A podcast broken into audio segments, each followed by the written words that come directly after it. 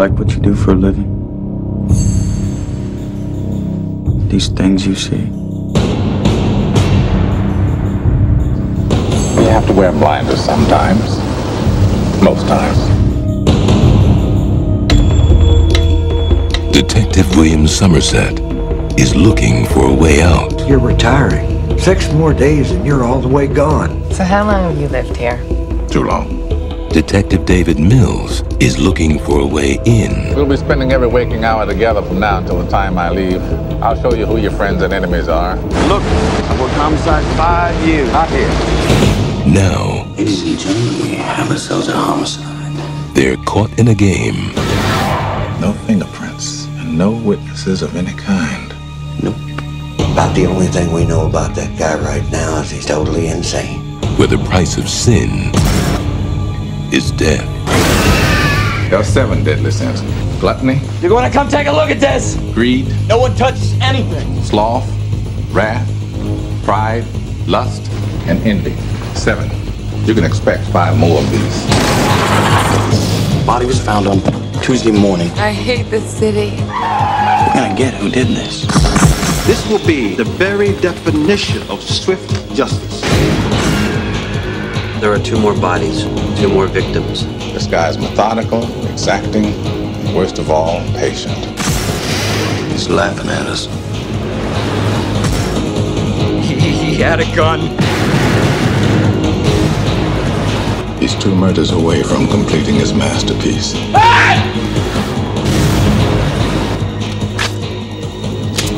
Let's finish it. Brad Pitt, Morgan Freeman, Gwyneth Paltrow,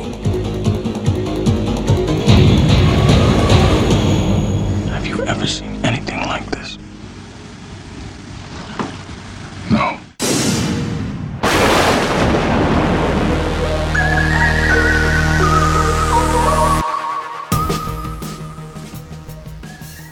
Oh, was I supposed to say welcome to Midnight Movies, everybody? I am Kane. I am joined by Mike, I believe. Is that your name, sir? That is my name today. I, I, yes. I, you know what? I totally, I totally hit a faux pas because I thought for a second I was like, is he going to intro this one? He did pick it. I was like, oh wait a minute, I think so. It has to be me. Sorry guys about that little faux pas, little slip up here, but uh, we're back on track. And uh, this month we're actually doing one of Mike's movies. He chose it. So I'm gonna let him go into detail. Yeah, this is uh, Why? we're doing thriller. We're doing thriller movies this w- this month, uh, or a thriller movie this month, and I can't think of a better thriller uh, that I mean, any movie, a better movie that can like epitomize a thriller. This has your twists, your turns, uh, just everything in here. You don't see it coming until the last minute. Yep. Uh, and you know this does. I know this falls under. They call this kind of my, more of a, a noir style movie because it does have a lot of noir um, uh, moments and and um, and tropes in it. When you look at the the graphics and the you know, it's not a bright movie. Uh, when I look, very dreary Yeah. kind of movie. Yeah. when I think of tropes, when I think or not, when I think of a, a, a film noir or a noir movie, I always one of my big ones is Payback by with Mel Gibson. It's a very dark, gritty, colorful, you know, or le- colorless movie.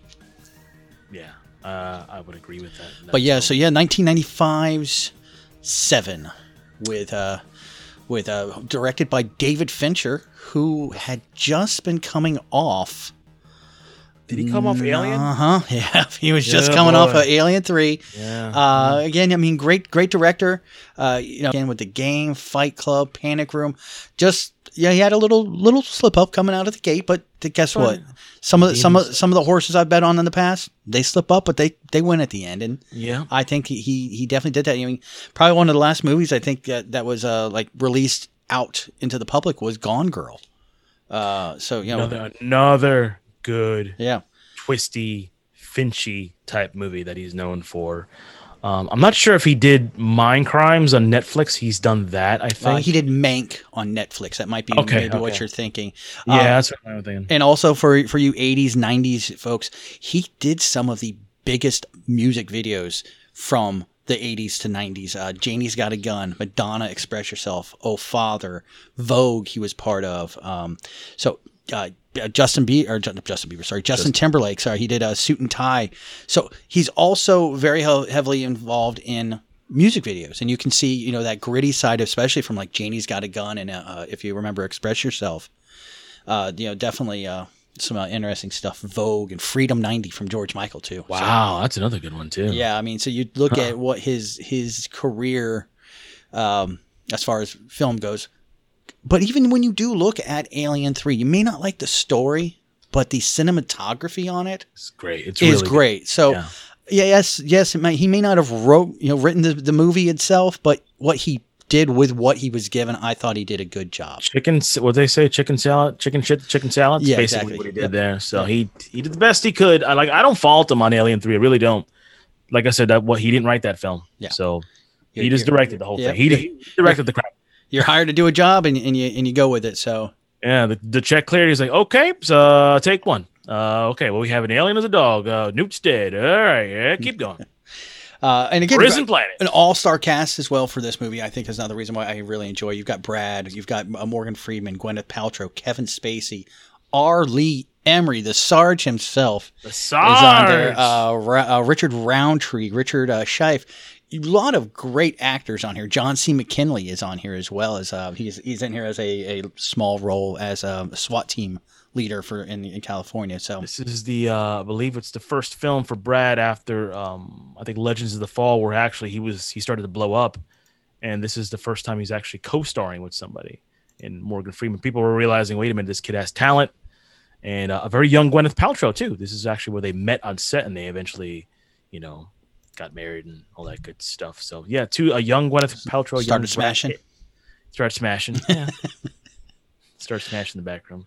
All that stuff. Kevin Spacey. What's in the? No, I won't say. it. yeah, no, not yet, not Not yet. gonna say it. Uh, actually, this one I believe was pre Legends of. No, you're right. You're right. Sorry, 95, 94. Yeah, sorry about that. I was like looking at the. Mm-hmm. Yeah, because I knew that that was like the big thing because everybody on Entertainment Tonight back in the day when we were watching TV Kids, Entertainment Tonight was like, "What's Brad's next project?" Well, is well, do like I think actually no, he did Legends of the Fall early '94, then Interview with the Vampire late '94, then seven. then he did seven? Yeah, okay, so- so- I, I thought seven was after Legends. Uh, no, no, Legends. Oh no, it was. Yeah, Legends was ninety, fall of '94, early '94. Then he did Interview with the Vampire '94. Then Seven was '95. Oh, okay. So and then at the same time, he also did Twelve Monkeys this year. So yeah, he was he was already on his on his hoof up. yeah, people would say that he's uh still on his way up. Yeah, yeah, oh, definitely. We we have yet we don't need to experience a uh, a, a pitissance, I guess you could say, because we just never had a lull. I don't think. Yeah, he's he's never like he's like in any movie, I mean, like him or not like him, he's never really sucked. No. Now, even his first movie, when you think back to his first movie, Thelma Louise, he played the the cowboy hitchhiker. He was good. Good, there. and that's where he's really that's where his his recognition was started off. Was that What was that. he? Was he in? Um, ooh, what's that movie I'm thinking about? With uh, was he was he in True Romance?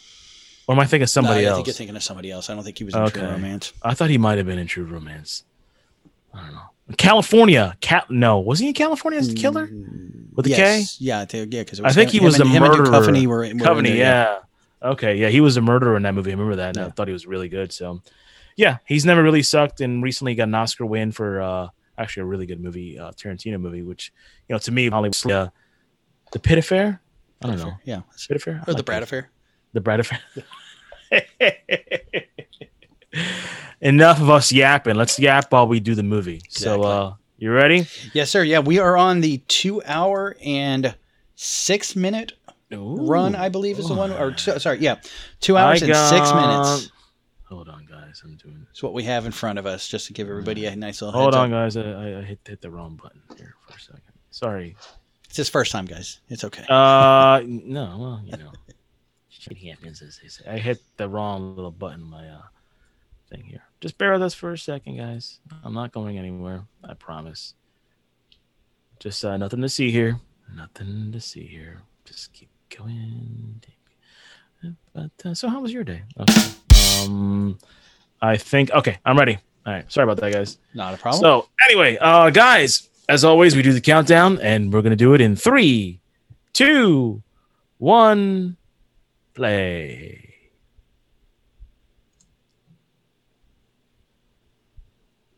You know what? I forgot to mention as we were talking about this movie, uh, how Fincher, you know, basically he started at. Well, I mean, it depends who you talk to when he did Alien Resurrection. Some people like it, some people hate it. But you cannot deny how many directors Fincher has influenced, especially lately. I mean, say what you will about that Batman trailer, but people have always have said is the common thing that it reminds them of a Fincher film. I can, yeah, I can definitely see that that gritty side of it. And honestly, that's what I was expecting when you know they were talking about doing the Batman film and that it'd be more, um, more detective based. I was expecting a more of a film noir style, less color, have some color you know, in there, but more of a, a darker tone to it. Mm-hmm. A very spry York Morgan Freeman. I don't know how spry he is. He's probably like 50 in this movie.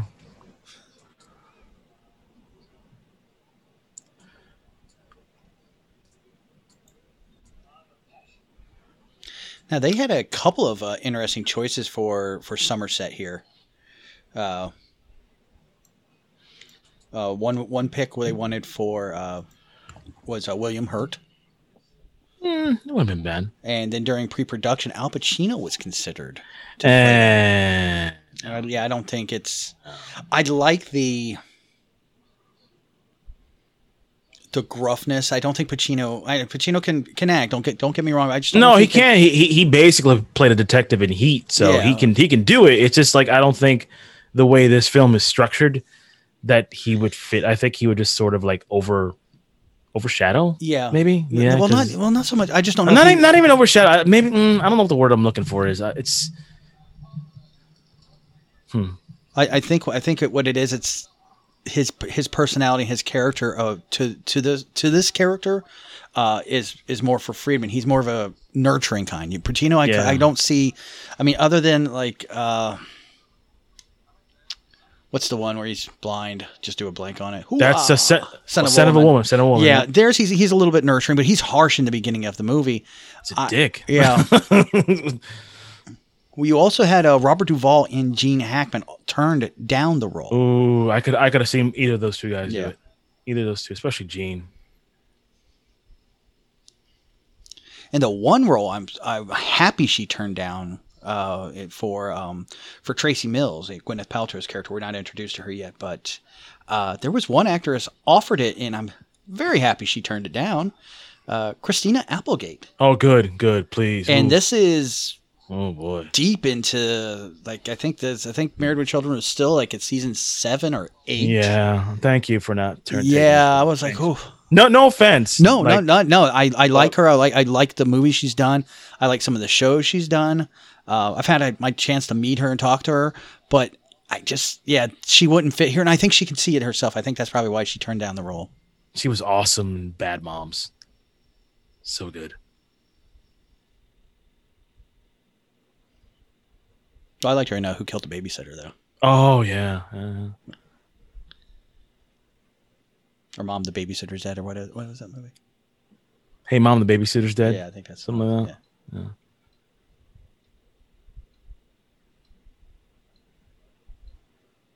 I know he's a little old. Well, he's very old now. No offense. I think he's in his 80s. But I always thought, with the mannerisms that he has and playing a, like a nurturing type of teacher, I could I could see him in a role in Star Wars, like an old Jedi. I could see more with a robe and just hanging out. Teach, and this is how the Force works, you know. Not with that accent. that- No, I, I, I see him. I can see him more as like uh, a smuggler. I, I see him more of doing so? a gritty. Yeah, more gritty. Oh, okay. Yeah, some, something more gritty. I know he's got the voice, but I think something uh, in, in line of um, shoot. Uh, God, I'm not doing too good with names today. Uh, crap, Apollo Creed. Uh, Oh, like a boxing trainer? no, no, no. The the actor that played Apollo Creed. Uh, Oh, uh, Carl Weathers. Carl Weathers, how he is in Oh, yeah, yeah, I could see okay. I could see Morgan Freeman playing more that kind of kind of character. You know, we were talking about actors who basically got, you know, they were in their early infancies of starting to be something. We said uh, Gwyneth and we said Brad, but another one also, in this movie. He uh big part of the movie. Mr. Spacey himself. Yeah, I mean he'd uh, he'd already done uh, Usual Suspects, I think by now. Yeah. Uh, Working Girl, he'd already been in. I mean he he was up and coming. Uh, Glengarry Glen Ross, he'd done before this.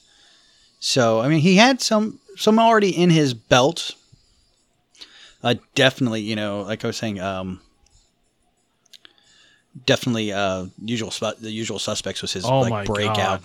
Actually, that came out the same year as this did. I take that I can't believe you didn't choose that one, but either or, like both of these movies, either one you're gonna win. I need a thriller. Thriller to me, thriller. Usual Suspects doesn't fall under thriller to me. This is prime thriller. This is prime filler for the '90s. You know, everybody has to remember this. This is pre-millennia changing. Um, the world in the in pop culture was in a very darker place. I don't I don't know what it was about it. Uh, music was a little bit edgier. Um, Speaking of music, the uh the score playing through this intro. Yeah. Nine Inch Nails, that's one of their intros, so they definitely went with the times here. Yeah, and that's yeah, that's and again we're talking ninety five. Closer we got to the year two thousand, things you know we definitely got a little bit grittier and darker. So uh, that's one reason why I like this movie because it it does hold a, a good representation for the decade. When I was watching this movie, even then I was thinking, I'm like, because you know at that time I'm buying Wizard magazine, and I'm thinking, man, they could do a Dark Knight Returns with this style, kill at the box office.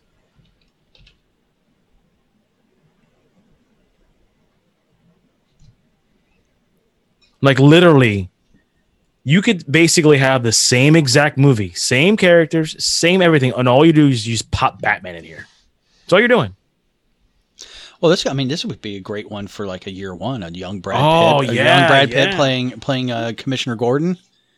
Oh my god, that'd you be know, so good. and he's he's being introduced to this world with an aging aging detective, with, you know Morgan Freeman, and you just have this dark shadow running through the city. I mean, that, there's your movie right there.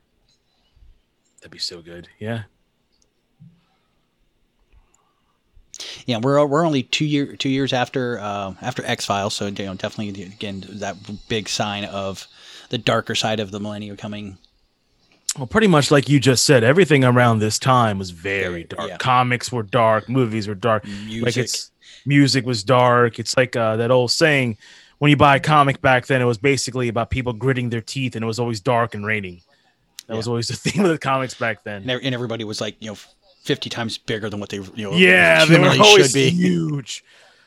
Like even you know, every character was drawn big that way, just like gigantic, like massive. I don't know. I guess everybody was so angry they just worked out. They were all Henry Rollins back then. Let me just get angry, throw myself in a shack, and have a, a, a weight bench and just lift.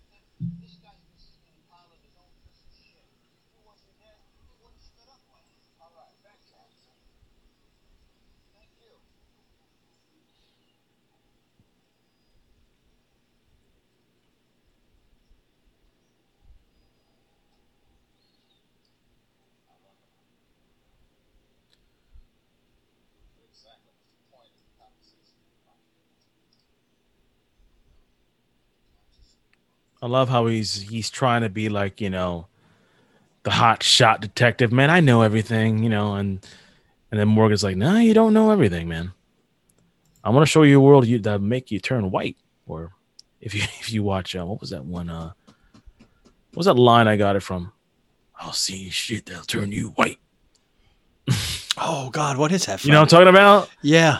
I'm trying. I'm trying to think of the movie. It was. It was. It was a. It was a black guy, and he, and he's like, "Yeah, when I started here, I used to be a white guy." I gotta think of that movie. If anybody knows what it is, please let me know. It's just a scene. That that that's not uh, Men at Work, is it? Is it Men at Work? It might. It might be. It might be. I'm not saying it is, but Oh. poor guy.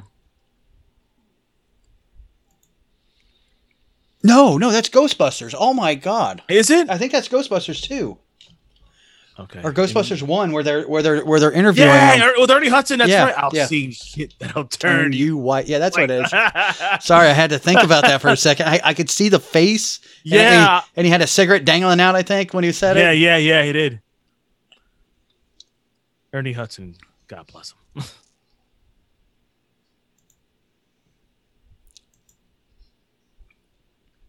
now this, you want to talk about a classic trope uh, this one, uh, Seven continues a tradition that honestly some say come from uh, probably one of the famous influencers of not just our generation of movie makers, but generations beforehand, uh, Akira Kurosawa. Yep. That it's basically a cynical but intelligent elderly detective and Morgan Freeman with a hot-headed, idealistic rookie. Yep. And these uh, these men are detective, you know, Somerset and Mills, obviously, and that that part of that is is you know the the odd couple formula that has worked over and over again. I couldn't tell you how many cop movies we've seen where it's the grizzled old dude, young rookie, and uh, you know things happen. I think probably one of my favorite ones that most people don't remember uh, was Rookie with uh, Clint Eastwood and Charlie Sheen. Oh yeah, wow, wow. I mean, that's a, that's uh, a you it's so, one of it's so much fun on that one because not only that, but it's you would expect it to be you know Dirty Harry being gruff with him and stuff like that, you know that kind of style, but it's actually he was kind of, kind of humorous Yeah. on the shit he would do, you know put Charlie Sheen through. hysterical. That's a good pull. I don't, I don't remember that one. I have to. Oh, Rookie! Oh, look that yeah, one up. Yeah, I have to look that one up. That's an interesting one. Yeah. Don't think it was much. It wasn't much longer after, or after I think uh, Ferris Bueller when he did his uh, Charlie Sheen had his his surprisingly uh, dr- drugged up person uh, cameo. Funny how life imitates art, or the other way Yeah, around. With, the other way around with him. It's kind of hard to tell which way it goes with him. Yeah. I mean, one of my favorite shows is Two and a Half Men, and I just I'm like it's it's him making fun of himself he, basically. He, dude, the minute he left that show, is the minute that show went down. I still liked it when Ashton came. in. It was okay, but it dude when Charlie was on there, just like he made fun of himself. Yeah, there's every something- single Yeah, week, there's something going on. and the kid being an idiot, and he just always made fun of him. Oh my god, My only thing with that is it, it became, it got worse as it like when they first started off, they were kind of like family and they were trying to work with each other, but battle a little bit. But at by the end, before Charlie left, it became just like this crazy. Like they just were douchebags to be douchebags. Mhm. I was like, yeah, well, it's pretty much doing what Married with Children did. You know, it's it's kind of taking it to over the over the edge, and I just didn't like that. Oh.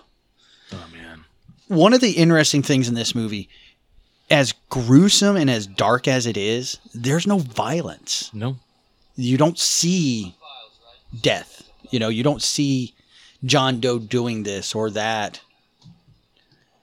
And, and you know, another great you know trope in a movie is you're not Psycholo- seeing. exactly psychological thrillers. That it's the things you don't see Yeah. that your mind creates inside of its head, your head. And I think we talked about this before. That you've always said like your favorite thing about a movie, especially like a thriller or suspense, is the things you don't see. Yeah. The things you create in your mind, like, oh man, what could have that been like? And it's interesting. uh, David Fincher, when uh, when when he was talking with uh, Kevin Spacey and Brad Pitt, he's, he he was telling him he says, "Listen, this is not going to be the movie that you're remembered for, but it may be a movie you're incredibly proud of doing." And I I don't know, I don't hear them talking about. I don't hear people talking about this movie that much. So I don't know if you know in retrospect they think that. Interesting. Is that who I think it is? Sorry, I can't see. The the uh, the coroner. He was the father in that horrible Fantastic Four movie. I wonder if I'm right. Let me see if he's on the list for a corner. Nope.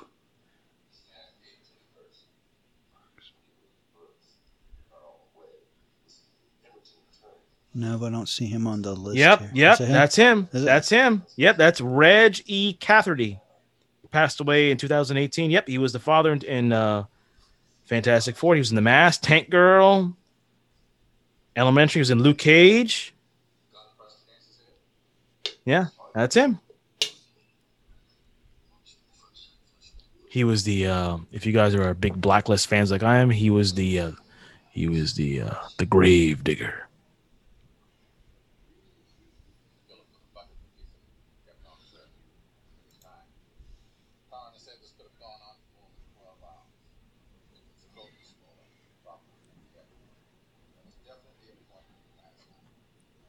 Uh, Denzel was actually uh, turned down the role for uh, Brad Pitt's character. Man, that would have been an interesting. Has has Freeman and Denzel ever done a movie together? Uh, I think the only one I can think of were they both in Glory. That's what I'm thinking. I think Glory, but I don't think they were in any scenes together. They may have been. I don't. I thought they were part of the same uh, division. I thought they were. I thought they had a couple of scenes where they were in the tent. Not- I have to. I have to look. They I, if, if they if they had scenes together, they were. It was a it was a, a group scene. It was yeah, group scene. I don't think it was like a yeah. solo, like a one Well, on they, one. you got to realize they weren't really nobody's in. So I mean, they were just actors. Nobody thought about putting them together. But it's funny is is uh, he says he uh, he was telling Entertainment Weekly that he turned down the film because it was too dark and evil. But l- later he's regretted it that, that it was uh, it's a bad decision after seeing the screening. You're making that decision. Yeah. Sarge. That's right, Mr. R. Lee Ermey. Rest in peace.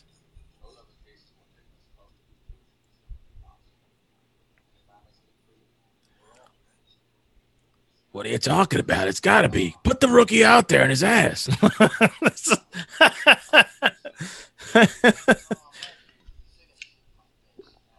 I'm sorry. I know he's trying to be a captain in this film, but he's always Sarge, man. I'm sorry. He's always the loud, obnoxious, yelling and screaming. I just can't. Well, that's a captain. They, picked the right, right guy.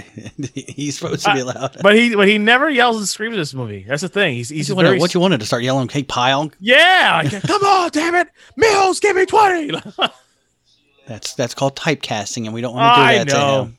I know, but gotta tweak them eyebrows, though, bro. Oh man, those helter skelter eyebrows are perfect.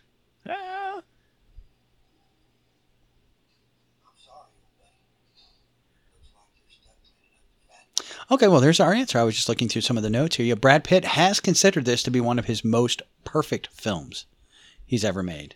So uh, that's that's I would, high I, praise. that's, that's, I would, I would agree with that.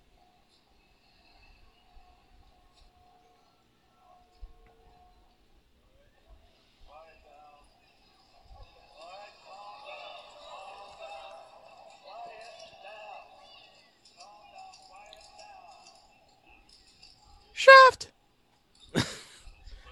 Mr. Richard Roundtree.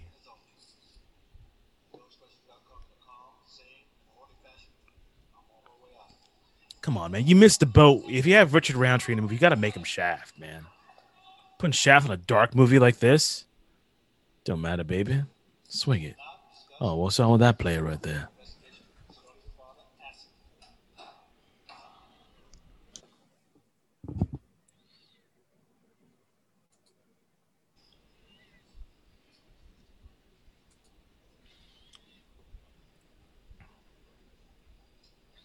Man, that guy looked like David Schwimmer for a second, split second. Curly haired guy. It's It not. was the nose, wasn't it? Yeah, I think it's what it was. Doesn't he look a- like a little bit, slightly? No, because I don't want to be sued by the Jewish League. Oh, oh. Sorry.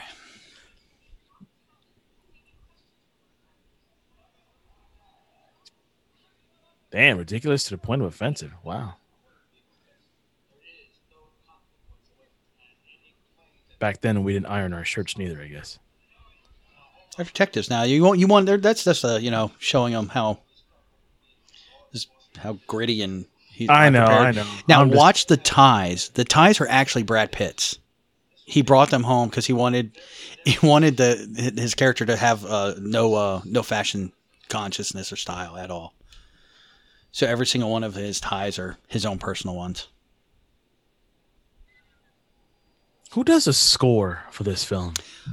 Oh wait, I remember I saw and I was like, oh hey, that's uh, a name I recognize. I think it was Howard Howard Shore, Howard and Shore, Howard. Shore ended up doing um, the Lord of the Rings series, the Hobbit trilogy, and the uh, and the scores for Lord of the Rings. Okay, yep, that's right. Yep.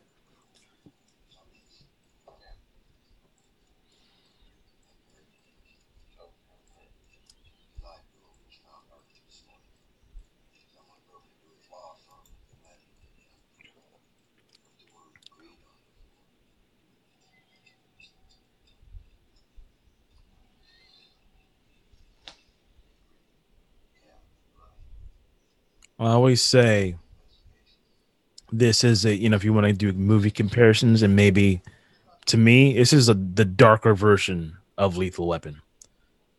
Old time retired copy, he's going to retire. New r- rookie cop coming in. Same thing.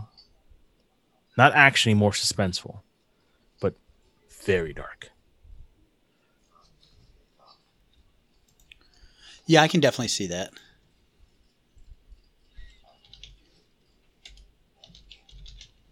If you look it on Google and look up movies like this, similar to Seven, they put Lethal Weapon down there. I'm like, that's a weird little thing, but Yeah.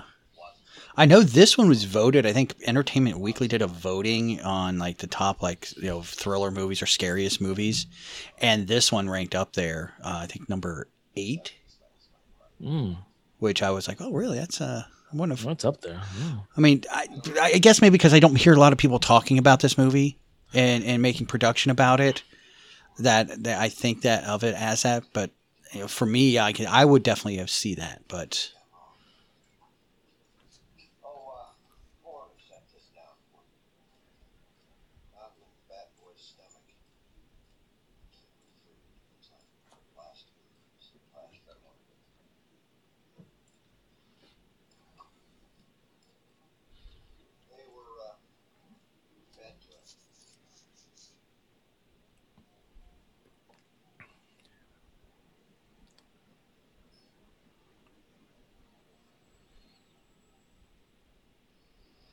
Jim Gordon and Commissioner Loeb, the early days. Yeah, like I said, I mean, when you when you look at that, you'll I I That's just what I'm those- saying. Yeah, I see him. Yeah, I could see like you could do like you know Lieutenant Loeb or like Captain Gordon here. And honestly, it, like you said before, Batman's just in the, in the background, just a shadow. Yeah, they could be chasing down the Joker. His first his first group, Yeah. of, or this more probably more Riddler if you really look at More it. This Riddler, guy- yeah, yeah, yeah. Like maybe sometimes it, at some points in the movie they intersect. Like what's that? Or you just see a cape. As, Yeah, as, as they walk into a room. yeah. That's what I kind of thought we were going to get when we got Gotham, that TV series. Sounds like what we're going to get with the new Gotham, though. So, I mean, yes, we yes we have a soft you mean spot- Gotham PD? PD? Yeah, I mean that sounds more like what they're going for in that concept. Even though, I mean, we wanted it the first go round, and we would pr- would have preferred it. But I think this one will be. Uh, I I think, think this will be you- the, the the way we want it. I just don't know. I just got to see the. Yeah, the I gotta see the yeah.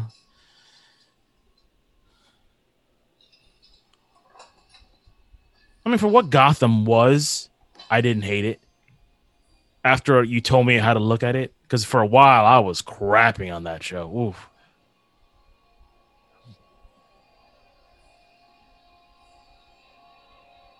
Yeah, you, you were not a fan. No, no, especially of one Barbara Kean.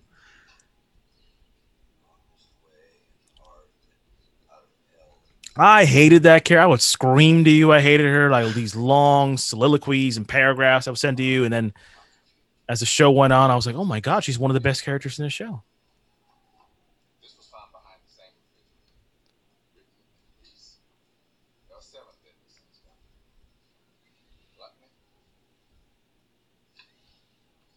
Why did he point that picture at Brad so intensely? Greed. did you notice that? Well, you need to think about his character. I, was- I think that was a little shot at him.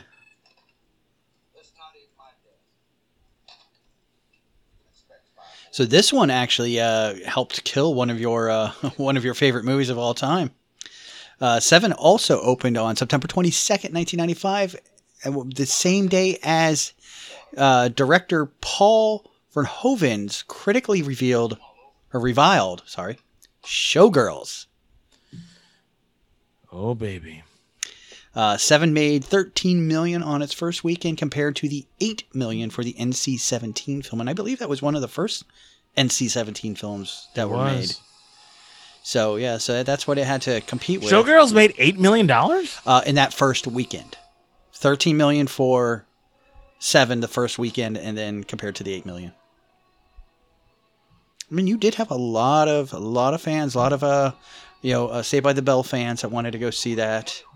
and then just the See Jesse span all their boobies. yeah, and then just the the promotion and and what is this was the time. Yeah, again, you can see the the time that we were in. Do we want to go see a glamour, flashy kind of movie, or do we want to see something gritty, real style?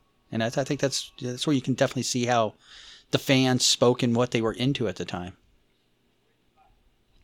You know, most people forget. You know, rolling off a roll, you know, rolling into the '90s and everything. We were coming off of a, a very decadent decade in the 80s and you know that's Mhm. that's you see it in the music you see like you that's why grunge made such an impact and such a quick impact in killing off you know one of the probably the most decadent styles of music you know the 80s hair metal bands and it made a hard hard right turn you know when when it came to music um i actually was acquaintance acquaintances with uh, the the singer for Warrant, Jani Lane. I used to work at one of his bars, Mhm. and uh, me and a couple of friends became you know we weren't friends friends with him, but you know acquaintances, and we'd sit around and talk. And we were sitting around the bar after hours one night, just you know bullshitting, and we'd ask them about the you know because we were fans of that style of music because that was in our you know age gra- you know group, but we had drifted over to grunge and everything, and we asked him about that. They're like, what what was the when did you know? you know, we were kind of, we were kind of rude a few times. We, you know, you know, when did you know the writing was on the wall? And he literally said, when the writing was on the wall, they took my my band's picture down when I walked into Capitol Records, and they just put up Alice in Chains.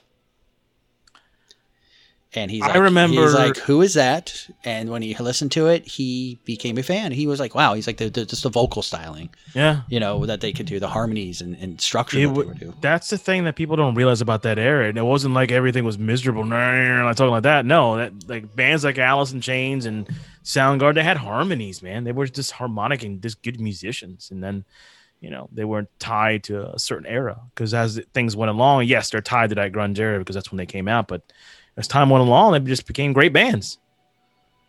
And eventually, you know, those hair bands did make comebacks. You know, Yeah, so I mean the, the ones- Everything is a the- cycle, Yeah, the ones that were good bands in the hair band, you know, time they all came around. They were, you know, the ones that weren't, you know, manufactured.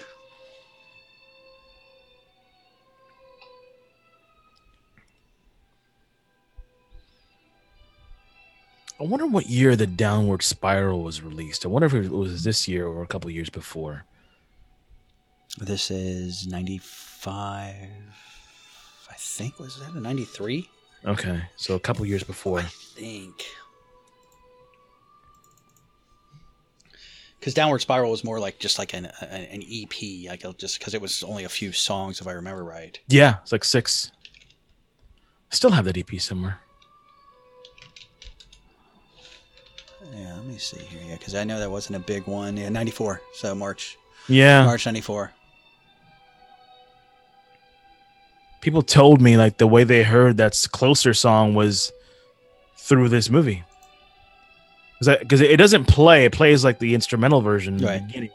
And I think at the end it plays the full song. I could be wrong, but I think on the seventh, the seven soundtrack, it was on there.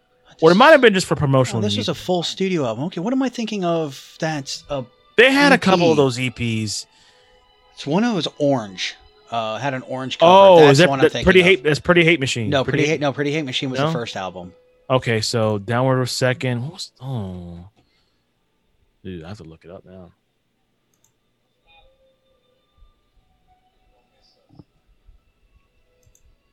Broken. That's the one I'm thinking of. Broken.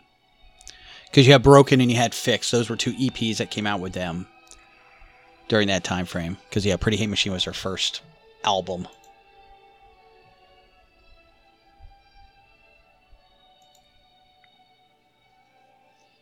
Of course, uh, typical movie trope. You got to have classical music playing somewhere when you were trying to figure stuff out.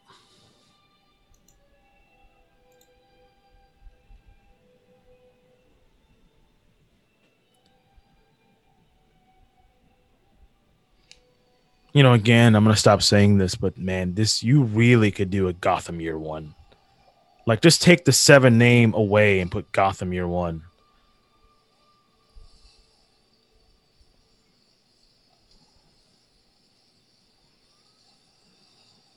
I believe Fincher was up to do a Batman movie too. He was talked about, and he I think he discussed doing Year One. I have to look that up to make sure. Yeah, I can definitely see that. Yeah. Which is what Matt Reeves is trying to do. Again, my only problem with that trailer is the guy in the bat suit. That's it.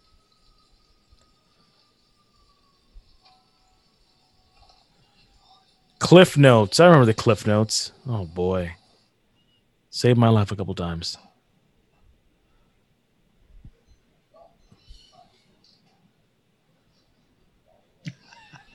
That's funny. All right. Uh, so Pan Pan's Labyrinth director Guillermo del Toro turned down this film as he saw himself as a romantic who doesn't subscribe to the film's dark vision of the world. wow, Guillermo. I Okay, Guillermo. All right. No problem. Whatever you say. really. Thanks. And Pan had turned down another uh, a role. I'm surprised he turned this down. This would have been a big role for him, uh, to so he could do this movie. He was uh, turned down a role for Apollo 13. That's a that's a big role to turn down, especially is- just looking at the huge role. the the names behind it. I would that would have been a I mean, to me a no brainer. Like, oh yeah, let me do that one. That was Ron Howard? Yeah, Ron 13? Howard. Yeah, Ron Howard Okay. directed that. Yeah. That was during Ron Howard's peak as director.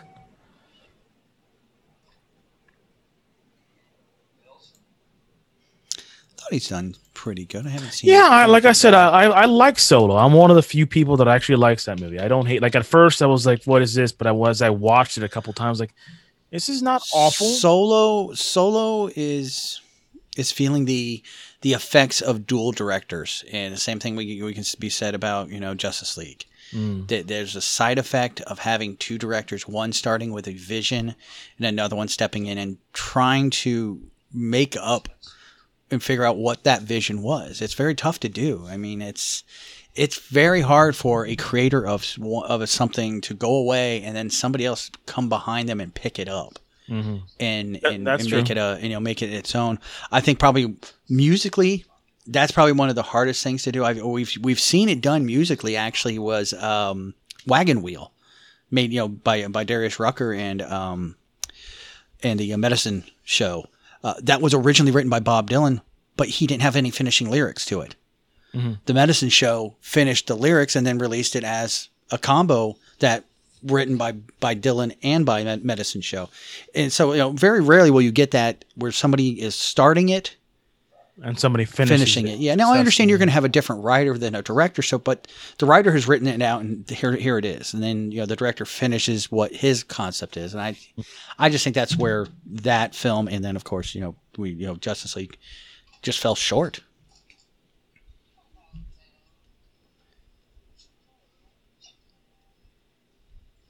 Yes, phones. That folks, that is a rotary phone on the wall. Young Gwyneth Paltrow.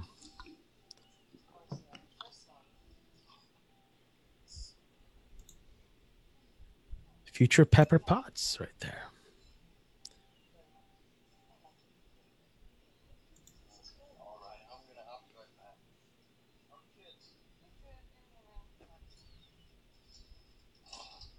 Damn. Is that three dogs I got? In a little apartment like that?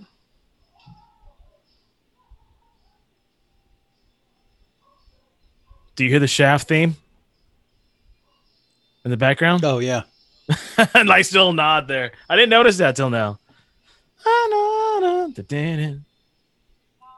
Again, another thing we've talked about thousands of times. Another great soundtrack to a movie.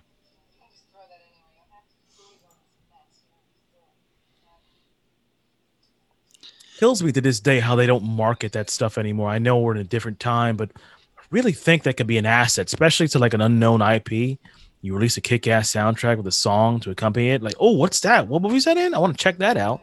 Yeah, it's yeah, like you said. I mean, we are in a different time frame because people don't buy albums any longer. It's They stream, yeah, they- download. They, they, and- they grab one song of of their choosing. They don't have to deal with the B tracks or the you know the the side tracks or the throwaway tracks. They can just get oh. in and get get what they want and get out. Which yes, I enjoy that fact of it, but at the same time, you lose and you're missing some some hidden gems. You're never going to have Mhm. that chance to catch that hidden gem of that artist. Um, you know, a lot of artists just release singles nowadays, and that that's you know that's going back to the old fifties and sixties style of music. You know, they didn't release albums; they released singles, and they would Yeah. tour on three songs. That's it. Yeah.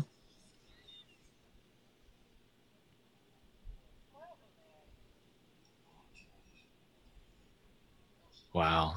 I love how she gets she, she tries to get into his head and Yeah. figure out who he is, and He, he just shot it down. He's like, nope. Almost, but didn't happen.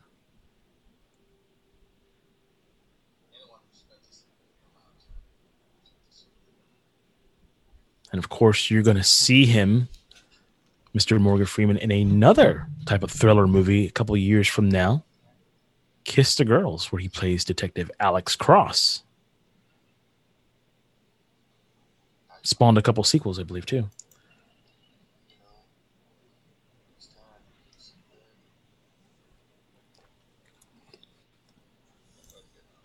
Just don't watch the one with Tyler Perry. It's where he's supposedly the young Alex Cross. That was not good.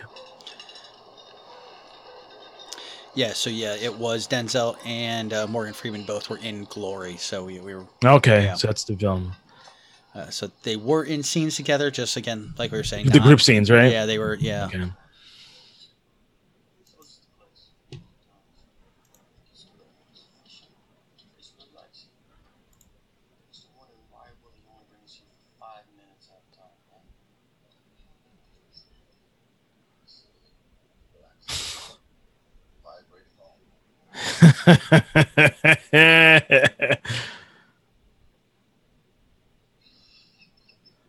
Vibrating, you know. Dude, I don't know about you. That was scary when when Freeman started laughing like this. I was like, ooh.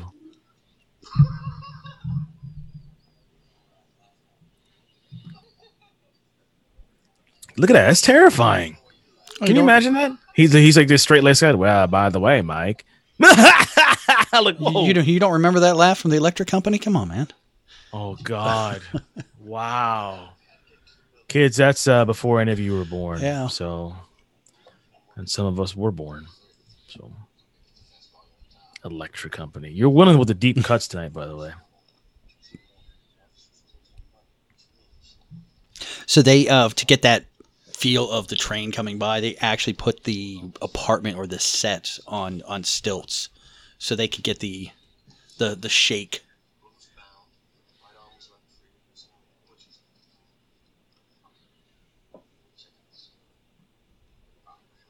You know, it's funny. Movies like this, without jump scares or gore, will probably scare me more than movies that actually show. This everything. has one. This has one. Yeah, yeah, I- it does have one. Yeah, I Yeah, remember know. when that one happened. I about happened. Oh. I about wet myself because it it's so subtle because this there's no Mm. shock. There's like that's probably the most shocking thing. Oh, Morgan that- Freeman's oh. laugh, you know, and through the whole movie. So it's it's lulled you in this this sense of security that okay, this is what I'm expecting, a mind game of a movie, not something jumping at you, and it's amazing the way he does it.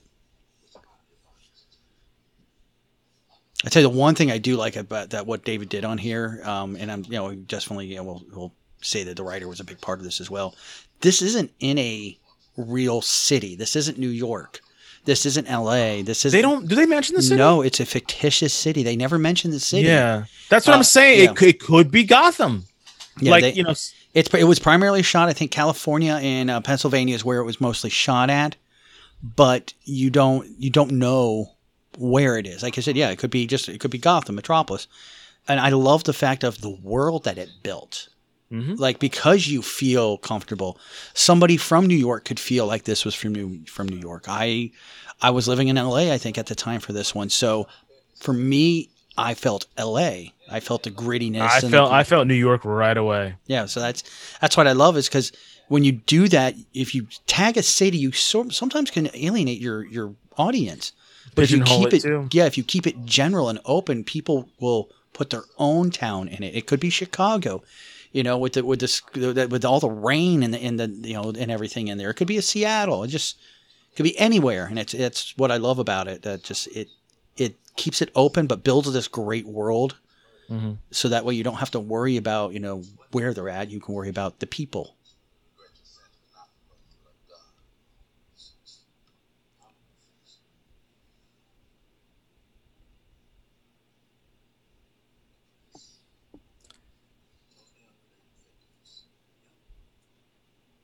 Oh, you'll get it, Brad. You'll get it.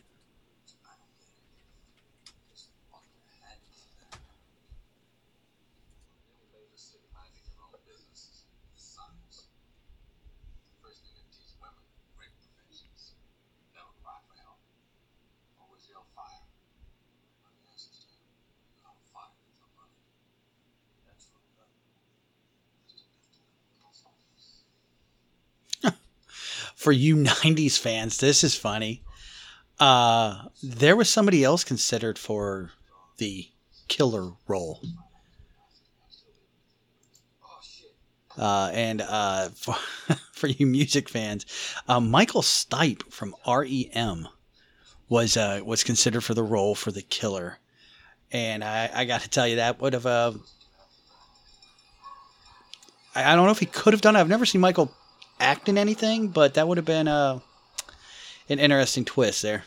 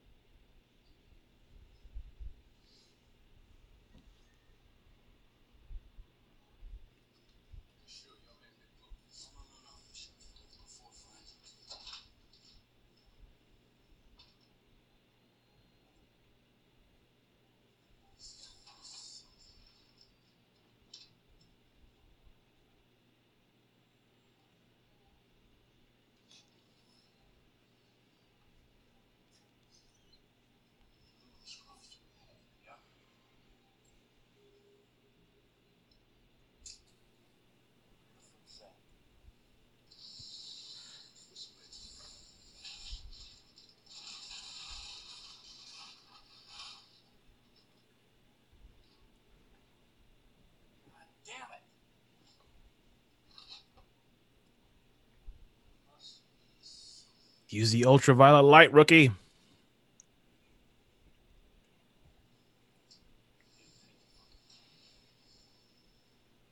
Okay, I'm going to say it again. Let's imagine this is Gotham. And the killer doing this is the calendar man. Yeah, I ca- I can. I think. I think Riddler's more the more because he's he's putting riddles out there. He's making you think. I don't know. You could just switch it around a little bit.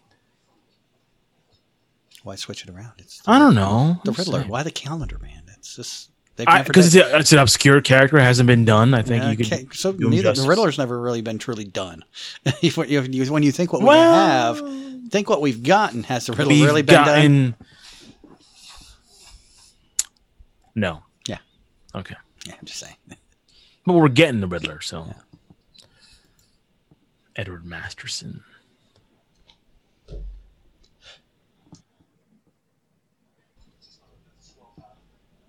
So according to Fincher, the uh, some of the camera work that was done here was influenced by a very popular show uh, that has been running since 1988 and has recently been canceled. 88. Yeah, there's a there's a television series that's been running from 1988 and has recently been canceled. That he took a lot of the camera angles and the, and the shooting kind of uh, cameras of being like in the back seat and peering over people's shoulders and things like that. Is it um? Ooh. Mm. Um. Oh my god! It's on the tip of my tongue. Is it? Yeah. I know what it is. It's been on forever. Oh. How come I can't? I keep. It's not. No, I'm not even gonna say what I was gonna say. It sounds dumb. Um. Is it Law and Order? No, No. no. But you're close. You're Well, really, really close. It's not CSI, is it? No. Because CSI came in the 90s. Oh. Okay, I give up. What is?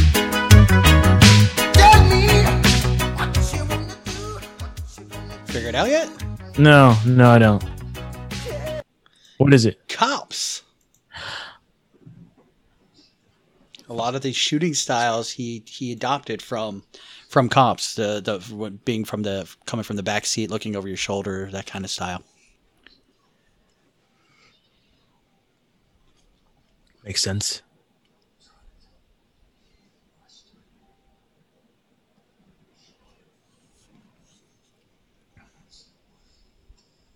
Yeah, and you were talking about Closer being on here.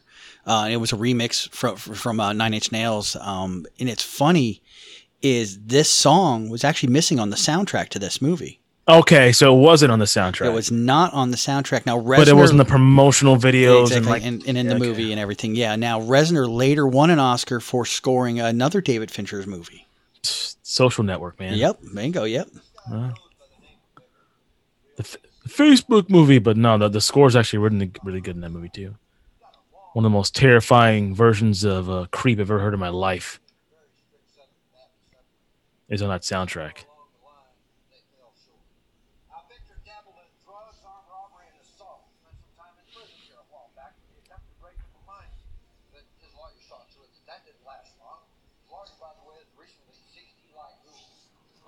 Now, There's a Sarge. Yeah, There's I said, he's in there. You know, I mean, there's not much difference from a good, good, ca- ca- you know, police captain and a good uh, drill instructor. Now, this film also holds a record with three other movies for being the. This one is ranked as the third slowest film to reach a hundred million dollars in the U.S. box office. Slow burn. Yeah. Now it's funny is the other two movies that are in here, the the number one and the number two movie to you know reach the hundred million slowly, they both have actors from this movie. Uh, the first one uh, will be uh, Shakespeare in Love, which Gwyneth Paltrow was on, and then uh, the movie Unforgiven, Clint Eastwood, which Morgan Freeman was on. So they combined with the, with all three of these actors, they all are uh, the slowest to get the the hundred million in U.S. Slow burn. Yeah, it doesn't say how long it would it took them, but it you know definitely uh, does say slow to reach it.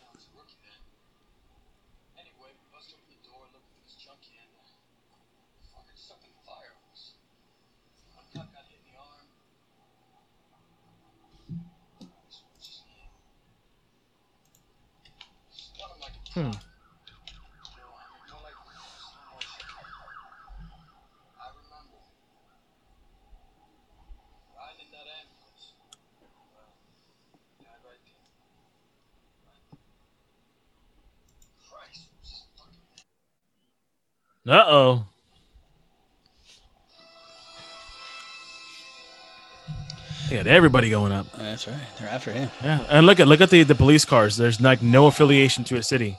Again,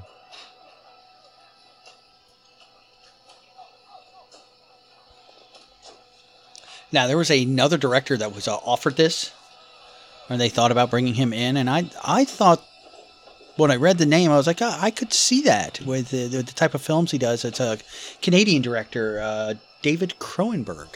Oh yeah, yeah, Cronenberg. Yep. Yeah, you think Yeah. of you think of the movies he's done in the past, Scanners, Videorama, you know, The Oh, yeah. Fly. Videodrome, man. Yeah. Videodrome. That's what I meant, Videodrome, not Videorama. Sorry, that, that was uh, that was Vi- Videorama was the sequel. Yeah. It's about a killer arcade. I mean, you just look at video- you look at his list. you look at his list. Except minus, minus out Jason X. It's a good list. Hey, Jason X holds a special place in my heart. It's a, it's a special place. It's a not not a great place. not a great, special not a great place, but there is a place for it. Yeah. Now, Jason in space. Yeah. That's different. Well, that's it. That was that was Jason X. Is it? Is, is it Jason that's X? Jason X, yeah. Okay, that's the one I was thinking about. I thought you were thinking about something else. No, no, no, Jason X. Okay. No, Just make sure. Yeah. So I mean, uh, you know, other other than the uh, the scene where he where he puts the uh, puts the camper into a sleeping bag and beats him against a tree. I'm sorry. That's that just that is awesome. Awesome movie work there. Dude, Jason has superhuman strength, man. Jesus. He threw that guy around like a rag doll, literally.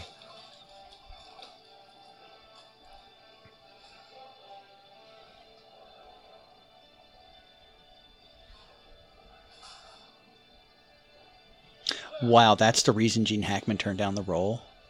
What's that? He turned it down because of too many night shoots. Man, he was an older oh. guy back then. Not back then, he wasn't. Freaking prima How old is donna. Oh. oh boy.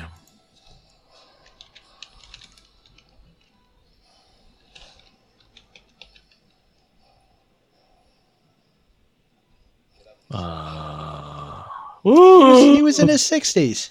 Oh, oh, was that? Yeah, I mean he's ninety now. Let let that sink in for you, folks. Lex, Yeah, 90. Lex Luthor is ninety.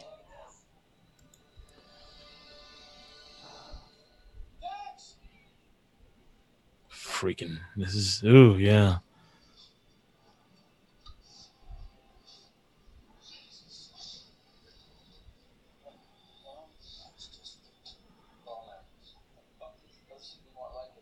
Well, at least he put air fresheners up there. Being courteous. Yeah.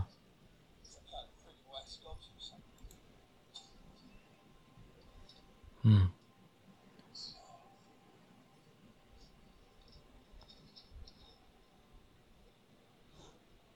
Look at that.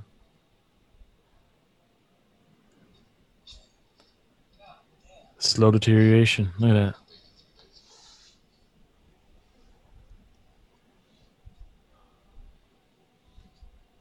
Oh boy.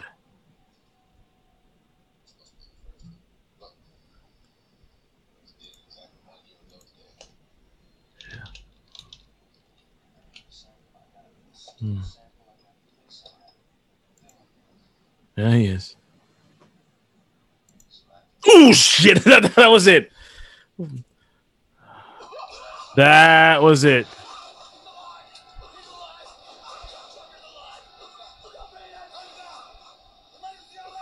He's already dead, man. There's no saving him, guys. Sorry.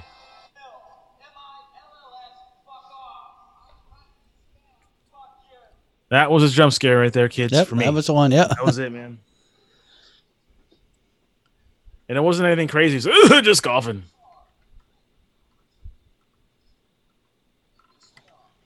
So now there was a sequel to this movie in spirit. Um, they, uh, Spiritual sequels. in a way, yeah. I mean, they, they were going to make a sequel to it, but they uh, there's a lot of kickback to the movie, and um, Fincher's like, no, you, I'd rather just take you know ice picks to the eyeballs. Uh, if, uh, Morgan Freeman was set up to do the sequel. Um, he was signed up to do it because I mean, basically, you know, you got to think, you know, the you know David's character is probably just going to be sitting in you know sitting in in a- Yeah, just sitting at a funny farm. Yeah, if he's a prisoner of a mental institution, and New Line wanted to build on what they thought could be a franchise, which they they could have. Uh, so the studio took on a uh, spec script called titled Solace. Uh, and it basically it was a psych, uh, psychic investigation, uh, investigating a serial killer, kind of the same style here. And it, it had a retrofitted for Freeman's Somerset. Uh, s- never took off, but it was eventually released under the same title, Solace, with Anthony Hopkins uh, in 2015. Uh, but it was not directly tied in, stating, you know, the name said they, they changed names, so there wasn't any real true connection. But if anybody's interested, take take a look. It's a good cast: Anthony Hopkins, Colin Farrell, Jeffrey Dean Morgan, you know, Abbie Cornish. It's a you know decent solid looking cast. yeah. But that was uh, but yeah, that was supposed to be the script or the sequel for Seven, but they uh, they changed it because uh, director didn't want to do it and nobody else did.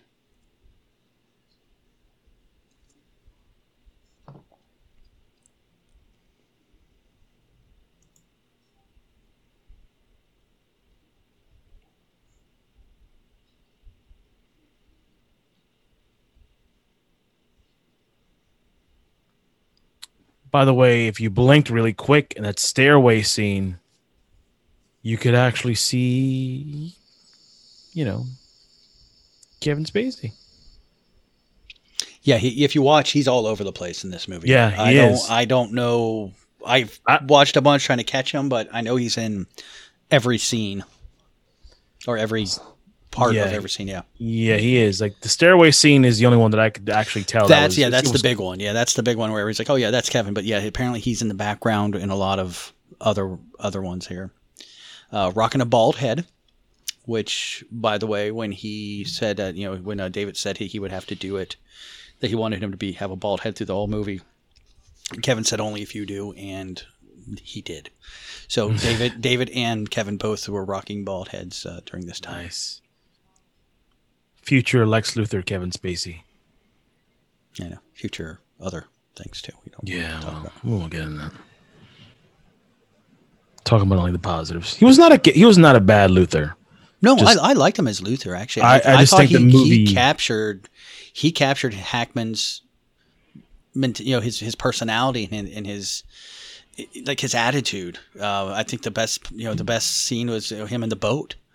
Yep. You know when when uh you know he, he was he was talking to Lois and about you know Are, are you talking about the kid when he throws the piano? no no no no when That uh, that to me is when he's Lex. He's yeah. like, but no, there's a scene where he's talking and and and she's like, you know, no, Superman will come and save me. He's like, no, wrong. He does that loud wrong. yeah, and that's- wrong. That's right. Yeah, and that just to me that just screamed Hackman. I could see Gene doing that. So the scene for me was uh, the piano scene where the kid throws the piano. He looks at it.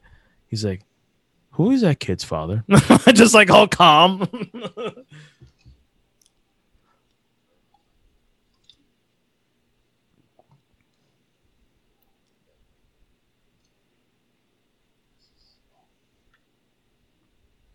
well, uh oh. so uh director Andrew Kevin or not director, sorry, writer Andrew Kevin Walker uh, wrote the script uh, over a two year period while working at a branch of Tower Records. If anybody remembers Tower Records, Wow. Tower Records. Used to have a big uh used to have a big store down in um I think it was downtown Disney in our area. yeah, I think we had records there. I, I went to the DC one. I went to the LA one. Never got a chance to check out the, the New York one when we were in New York. But yeah, no, it was I always loved Tower Records. It was always cool. Uh, actually, LA had yeah, LA LA had two of them there, and I checked out the big one.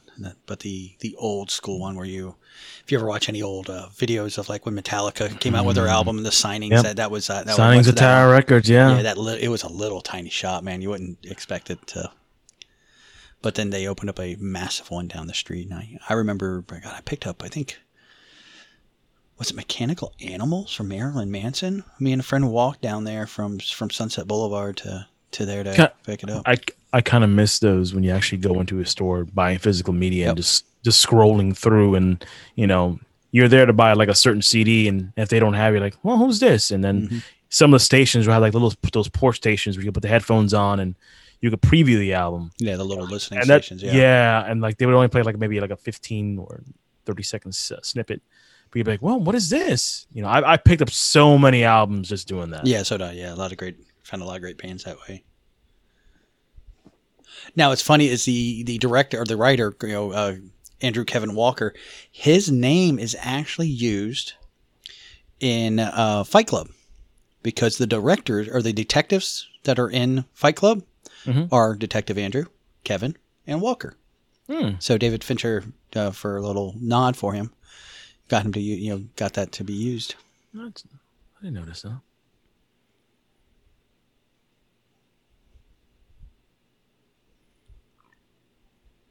I'm trying to find. I know there's a count for how many f bombs are in this because there was quite a few.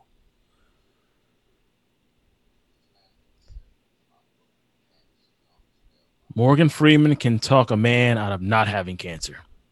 You don't really have cancer, boy. It's not inside of you. That's inside of your mind. Just go ahead. And he goes to the doctor who doesn't have cancer. He could he could cure cancer.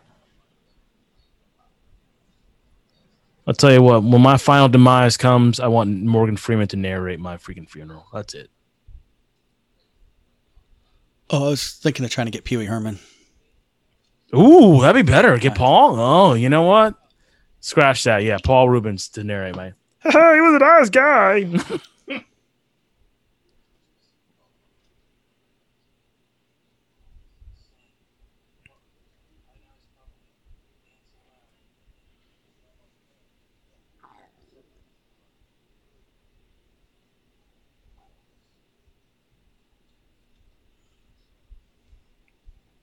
Which means he's a killer.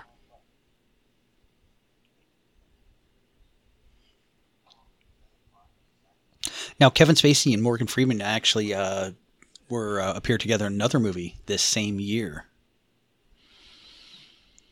Mm.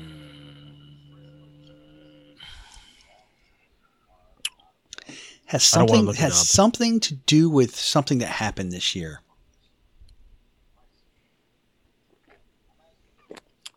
I don't want to look it up. I'm going to keep thinking. Had a monkey in it. 12 Monkeys. No, No? no, that was a year after this. Oh, okay. Sorry. But no, think of something that happened this year that had a monkey in it. Congo? No, he No. wasn't in Congo. You're, you're, you're, you're knocking on the door, though, man. You are knocking on that door. Congo. Oh my god. There was no King Kong movie that year. Um A little monkey, Uh. not a big monkey.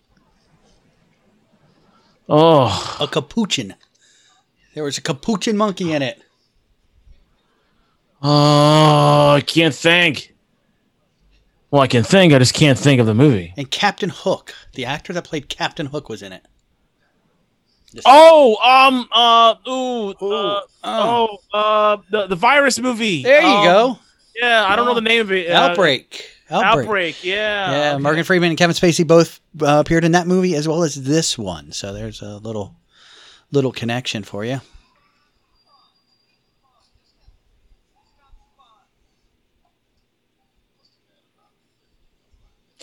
You know, speaking of strange movies, you know, when you when we were talking about gorillas just a second ago, I was thinking about, you know, the King Kong movie from Yeah. 1977 with Jessica Lange.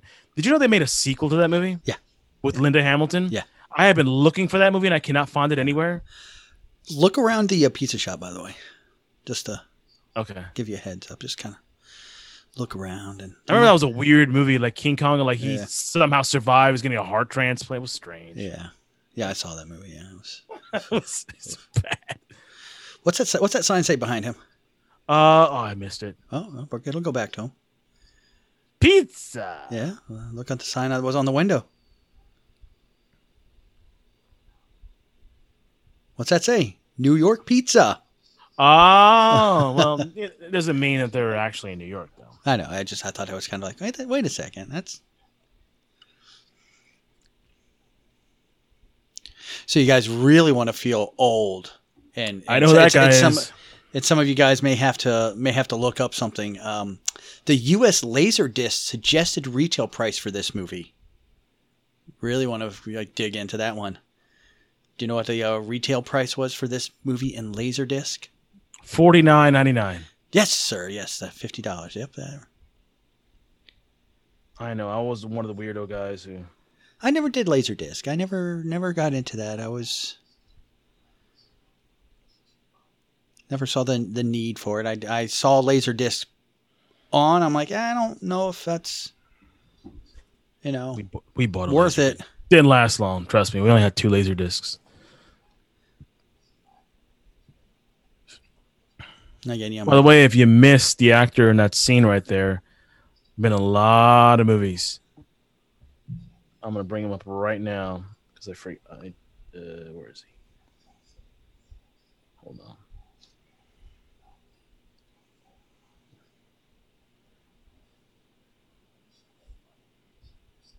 Let me see if I can find him. Way down here.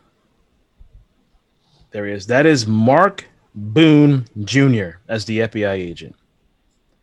Now, if you don't know who Mark Boone Jr. is, he was Lieutenant Flask in Batman Begins. You don't recognize him there because he was he didn't have the long curly hair and the beard.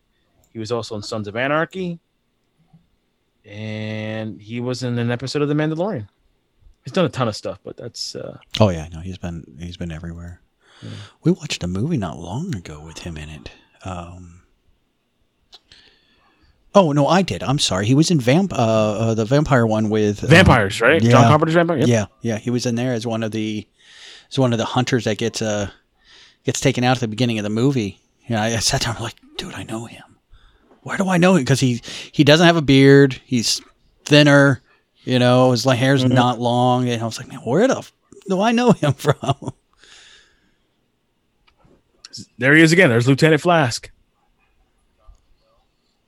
Flask, you- why are you taking my money? I have kids to feed. Wow, they don't like falafel?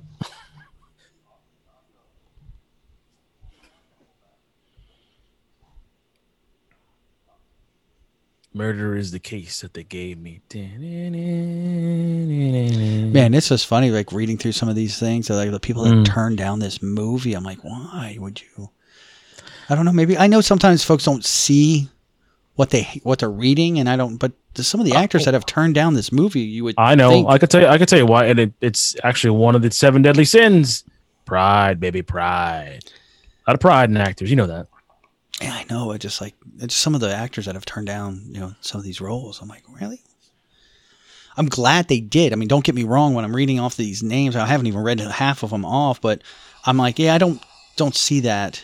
There he is. Yep. Run, Forrest.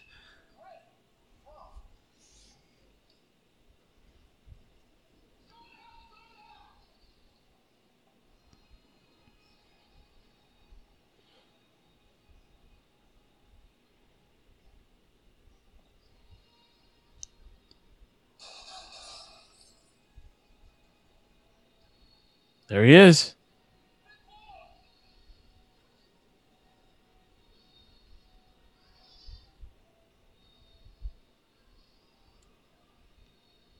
He didn't have to do anything. Why did you shoot at him? They didn't know who he was.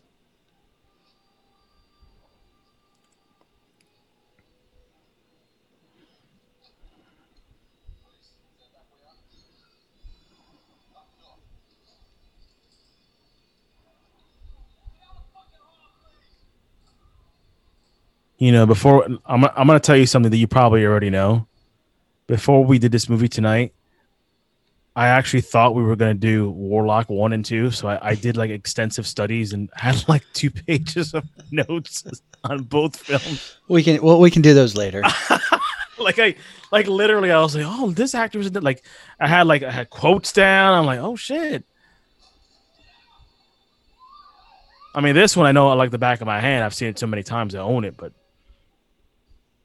I think you'd be very interested in the notes I had for those two films. No, well, like I said, you know, we can definitely do Warlock. I, I, I just sent it to you because uh, you and I had talked about it a couple of episodes ago. I was like, you know what? I don't know if he's even got this movie. So let me, uh, let me. No, I got it and, I, and I and I and like I did the research. I actually Uh, watched both. Well, of I did. too. Well, no, I meant I didn't know if you had it in your library with No, no, one no, no, or don't two. Because when I stumbled across it, I'm like, dude, I haven't seen this in forever. I'm downloading it for me, and then I remembered, oh wait, we talked about that. We did. So I We was did, like, I got to make sure. He, I make sure he gets a copy. that was like a weird symbiosis type of thing. I was like, when I mentioned Warlock, you were like, "Yeah, I seen it." I was like, "What? I don't know anybody who's seen those." In fact, two. not only have I seen it, I had the uh, the Apocalypse movie poster up in my bedroom. I Oh was a cool my god! Yeah.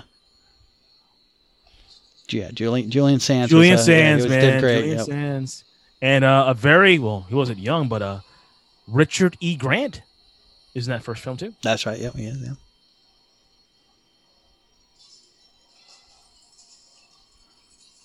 Well, apparently John Doe's a good shot too.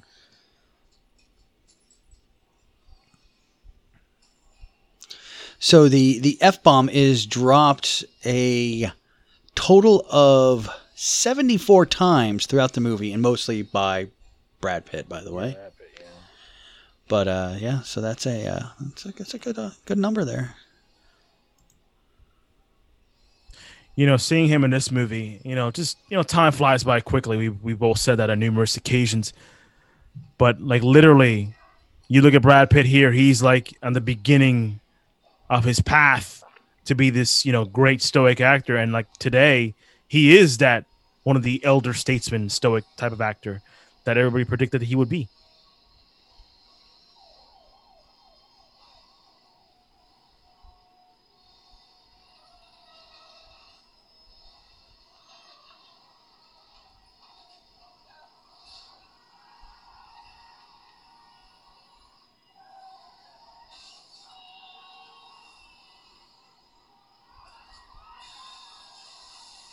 Fast, man. Man, you don't want all that work to go to waste. You want to get out of there. Yeah, man. You're not. He's not done.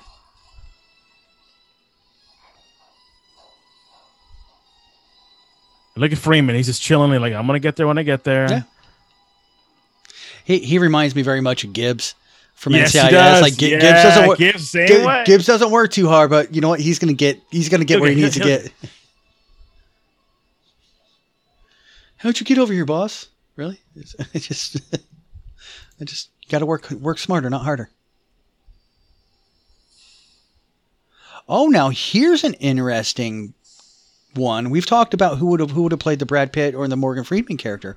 We have yet to talk about who could have played the role of John Doe and turned it down. This one's interesting because you got to think at the time at the time time of the place. Right now, we would be like, uh, no, not really. Val Kilmer turned it down. And you got to realize John Doe's not doing much. John Doe, he's not in here that often. It's, but yeah, he had, he turned that down. That's the Uh, yeah, because he was at the height of his. yeah. That's what I'm saying. Most Yeah, people I- most people think about now, like when we make references to hey, somebody should have played this back then, and we all think of everything we've known to this point, not at that moment. If you just look at his his body of work up to this time. Would have been a bold choice for him. Bold, yeah. I think it would have been Yeah, a big very, step very out. Yeah, bold. big, big step out of his. Big step out of the box. And I think I think it would have worked. I think it would too. You could have killed it.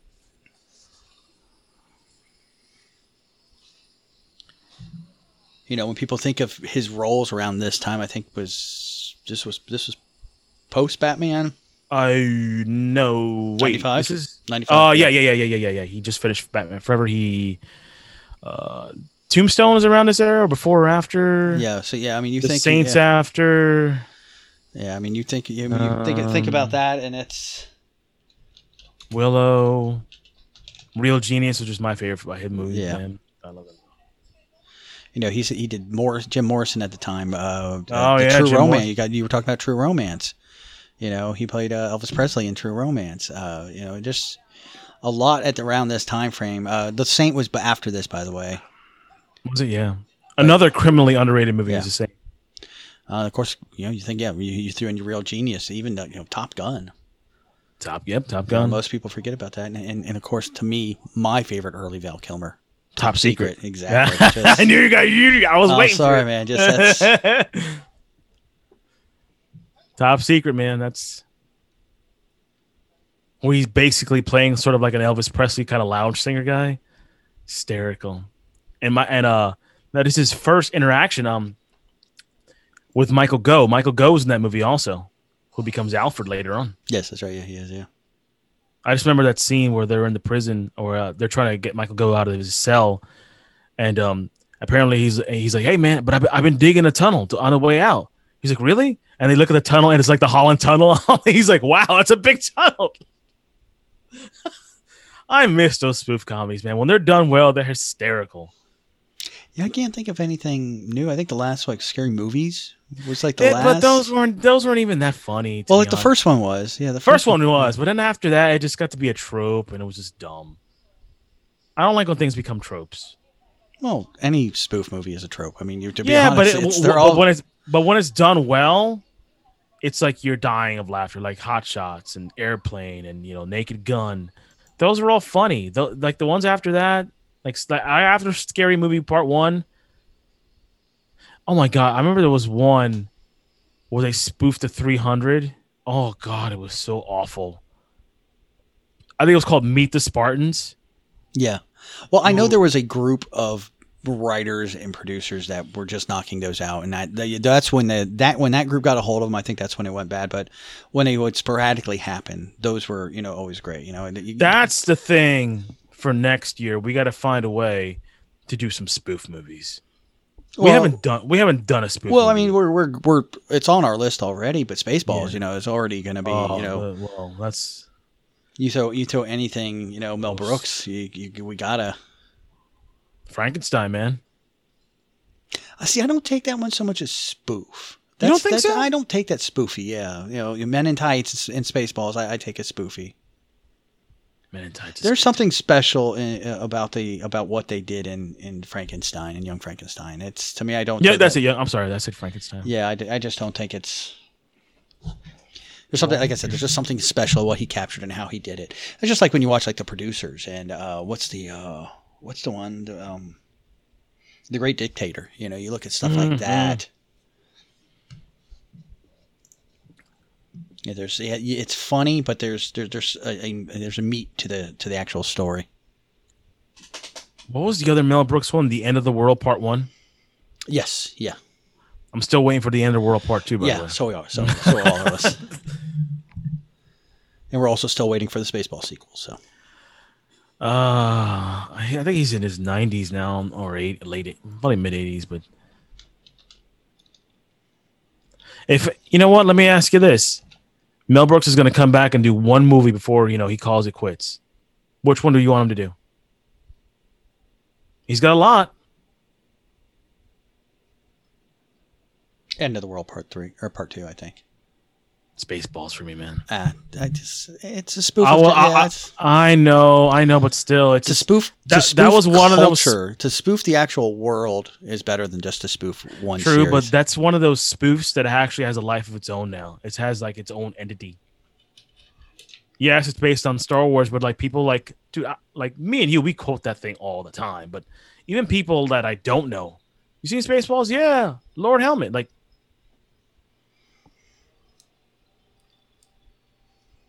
but I wouldn't say no to the end of the world part two. I mean, honestly, I, I, I think I probably quote uh, Blazing Saddles more than I, I quote Spaceballs. I quote Spaceballs.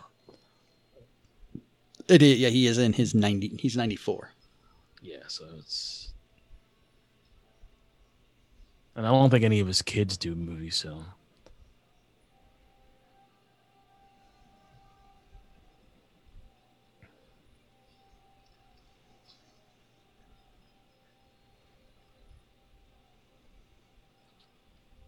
Telling you, man, when we see this Batman movie, I guess in 2021, look no further of where he got a lot of his uh, ideas from. I mean, just based on the trailer, but from what I see, it's a lot. It's heavily influenced by this movie, and I believe that's where we're to get. Again, my issue is the guy wearing the bat suit. That's it.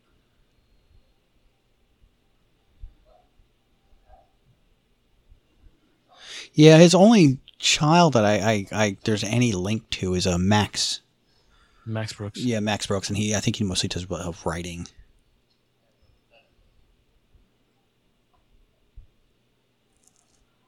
Yeah, I think he does like zombie, zombie novels. Zombies novels, eh, you know. And that's okay. I mean, it's always you know, Yeah, It's, it's nice that con- not every you know not everybody continues to continues the family tradition, but you know you Yeah, it's kind of like Pete Rose and Pete Rose Jr. You know, Dad had over you know four thousand hits, and Pete Rose Jr. was you know had you know five. Oh, he still is acting though. I am I am rather impressed. Who? Mel? Mel Brooks, yeah. Is he? Yeah, he's got a movie uh, coming out next year. Um, I don't want him to. I don't want him to act. I want him to direct. he's uh, it's going to be a. It looks like animated. Uh, he's going to be doing a voice in the movie's called Blazing Samurai. uh, and he's playing a Shogun. It's an up and coming computer animated film inspired by Mel Brooks. So actually, this is kind of this is supposed to be a seminal uh, sequel, kind of to the Blazing Saddles. Um, I don't know how. Did you graphic- ever? Oh, it, this might be graphic. This may not be a kids movie. It looks like it's animated, but you've got film star. Uh, you got uh, filming uh, Michael Cera, Samuel L. Jackson, Ricky Gervais, George Takei, Gabriel Iglesias. So yeah, Oh. Wow. not for kids. I'm gonna say That's say not for kids. Yeah, not I don't this- think that's not going to be a kiddie movie. But that's that's awesome. That if they're uh, definitely uh, you know continuing on with the Have you ever heard? I mean, I'm sure you've listened to Fat Man, Fat well, Fat Man Beyond. Now, I'm sorry. Uh, where Marc Bernardin and he's talking to Kevin, and he mentions that you know when Blazing Saddles came out, there actually is a series that was made that has like these. I guess there's ten episodes that were filmed but never released. It was almost like a whole season of Blazing Saddles. oh for like a, a television series. Yeah, I don't think I've ever heard that, but Yeah, l- uh, look it up. Apparently, there are these, these they, they filmed an entire season. They filmed it and everything, but it's never been released. Thought you might dig that little nugget.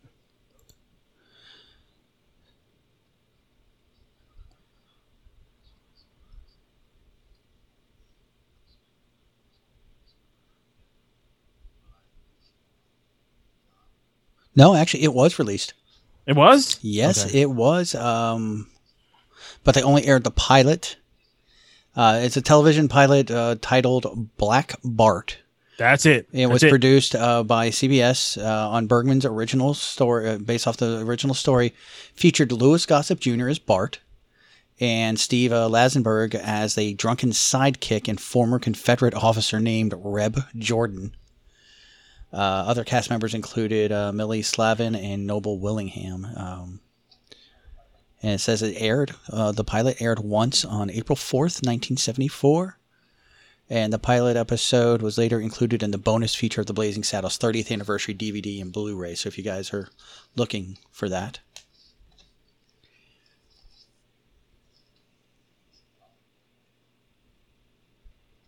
I love an antagonist like this who just talks so intelligently.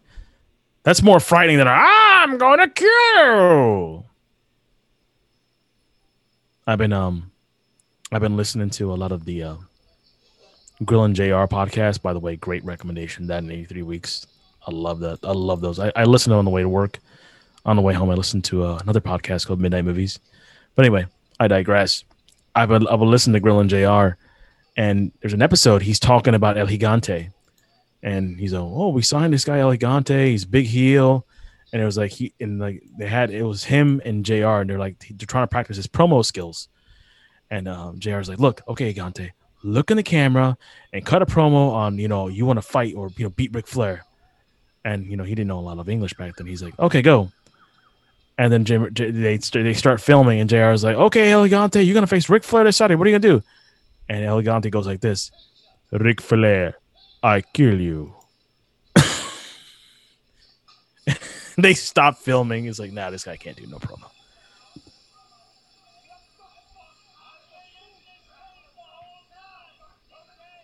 Oh, who's that behind the, like, the in the cast? Oh, hey. That gentleman looked familiar. Mm-hmm. Who is that? Hold on, let me. I think he actually was one of the ones listed on here. Let me go back to. By the way, another basically band of this era, Gravity Kills, with that Yep. song right now in the background. You know, I bought that whole album, and the only good song on that album is that song you just heard right there. That's where you couldn't get away with singles back then. That was uh, Michael Massee, Fun Boy from from The Crow. Is that Fun Boy? That was Fun Boy. Yep. Oh shit! Okay. Yeah, that was who that is. That's why I was like, man, he looks familiar. Uh, I actually got a chance to see Gravity Kills opening up for on the reunion tour for the Sex Pistols. Wow! Oh damn! Tell you how uh, how fun that was at the uh, we went to God that was the Universal Amphitheater I think or Bowl or whatever you want to call it when I lived out in L.A. That was a that was a fun show. You know, speaking of uh, Johnny Rotten, you know, at work I play all these playlists, and a Johnny Rotten song came on, but he it wasn't with the Sex Pistols. I guess it was that side project band he had, and I kept hearing a song. It could be wrong, you could be right. I was like, that's Johnny Rotten. Like, what the hell? I forgot the name of that band, but it, that song. Either like an initial of something if I remember. yeah, like correctly. H I something something. I don't know. You could be wrong. You could be right. You could be black. You Yeah, Public Image, that's who it yeah, was, that public was- image. Yeah. And there's somebody else right there. The uh man, if you look, the, the supporting cast, like these guys, like we know Pitt and Freeman, but like the the supporting supporting cast, these guys have actually had careers. They're still working. So.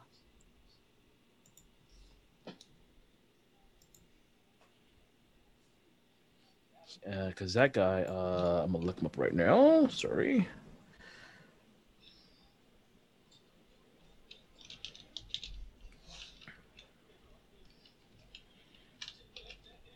That is La Leland Orser. plays a lot of sweaty roles if I remember Yeah. correctly. A lot of films though. Oh my god, he was in The Devil's Advocate.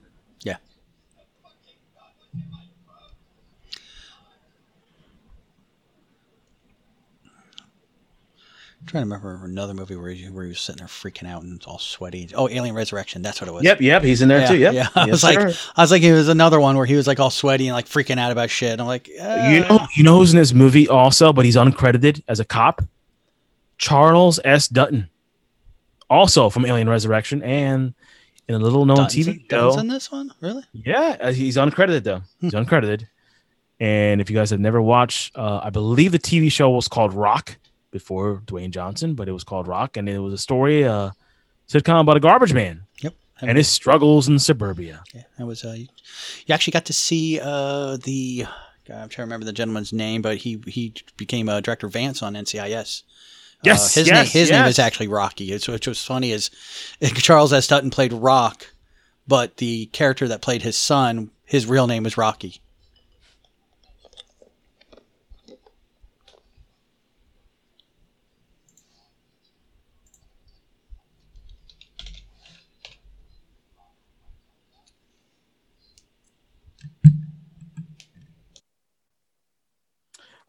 You know, you touched on Morgan Freeman. I mean, I'm not Morgan Freeman. You touched on um Kevin Spacey. And, you know, without going into details, because I'm not going to do that, but a question for me. You know how Hollywood sometimes, you know, as time goes on, all is forgiven and all that crap. Do you think we're ever going to see him again on screen?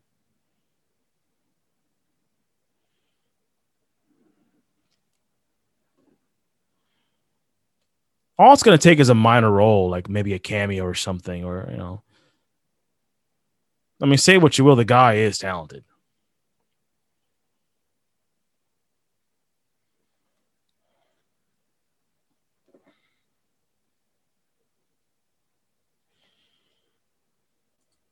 Hmm.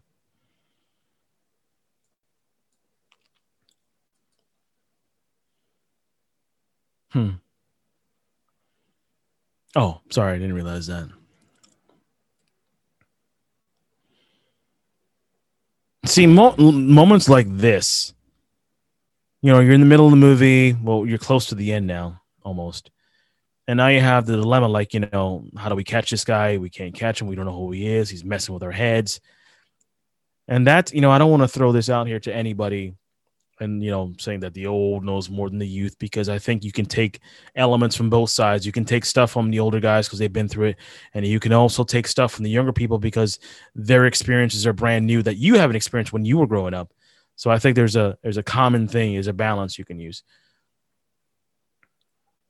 But I think in this instance, the young guy is so arrogant, he refuses to listen. That's why the older guy's like, well, listen, you know, just, you know, and I've been guilty of that myself in my life experience. Trust me. If I would have listened more, there were things maybe I would have done a little bit easier, but you know.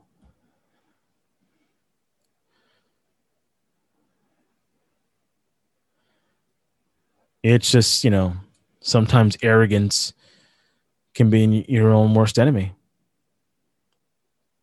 And in this case, for Mr. Detective Mills, his arrogance gets the better of him, as you will see.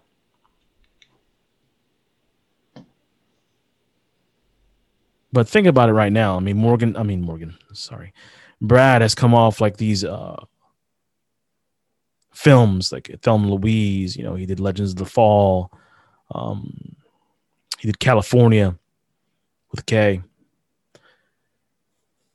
You know, he's acting against all these big heavyweights early on his career, and that has helped him to maintain a career. Like we said early on, like, you know, there's never been like, you know, a Pittissance because Pitt has been steady. Everything he does every year, good or bad, never seen, he's never bad. Even Benjamin Button, which I didn't like, not you know, he was good in it. Put him in any movie, he'll succeed. It's, it's it kind of shocks me that he doesn't want to do like you know, kind of like a um comic book film. I think he'd be great in it because I think any character he takes, he takes it and makes it his own. But you know, that's his preference. He's been around Hollywood long enough. He doesn't need those films. Yeah, I think um, uh, Legend of the Falls is probably his best. Like as far as like a movie where he got experience, because you think of the yeah, cast. yeah.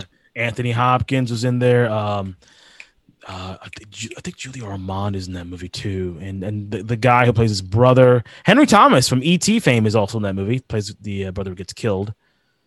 Um, but yeah, not acting against Anthony Hopkins, man. That's that's basically saying, hey, man, I'm giving you a stamp of approval. Um, what I was saying earlier on, uh, we were talking about Kevin Spacey earlier, and you know, not to go into details because I won't, but as you know, Hollywood can be a very forgiving place after time and space. Do you think we will ever see Kevin on screen again? I don't. We may in an independent capacity. Okay. I don't think we'll see him. Uh, who's the gentleman? Um, Mr. Rooney, Principal Rooney. Oh, um, uh, escaping me now. Sorry. yeah, but but that that actor, I know he you know he was went through something, and we don't see Mm. him as much. We see him in little doses. Yeah, what he did was that you're not going to see him again. Yeah.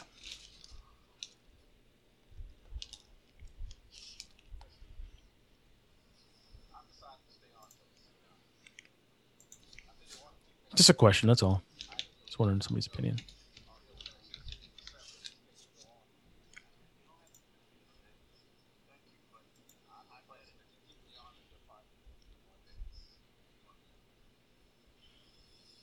You know, to me, you know what happens to Detective Mills, and, and you know, as the movie goes along, to me, is due to his arrogance. Arrogance is not considered a sin, but to me it is because he's so like you know one way. He's not really listening to morgan freeman too much.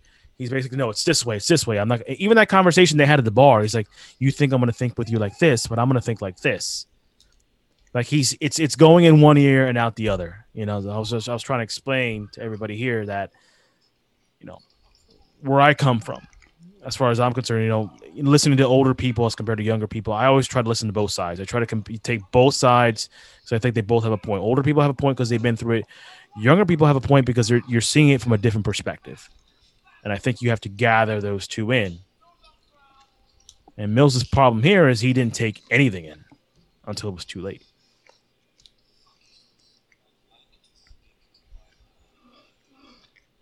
That's frightening right there.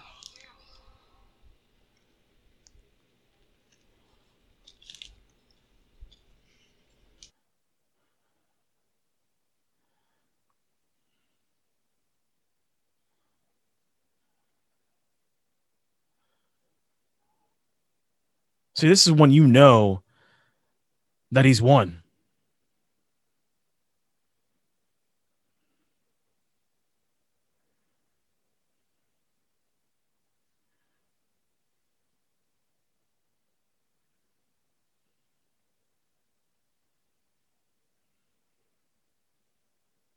And then when you find out where that blood is from,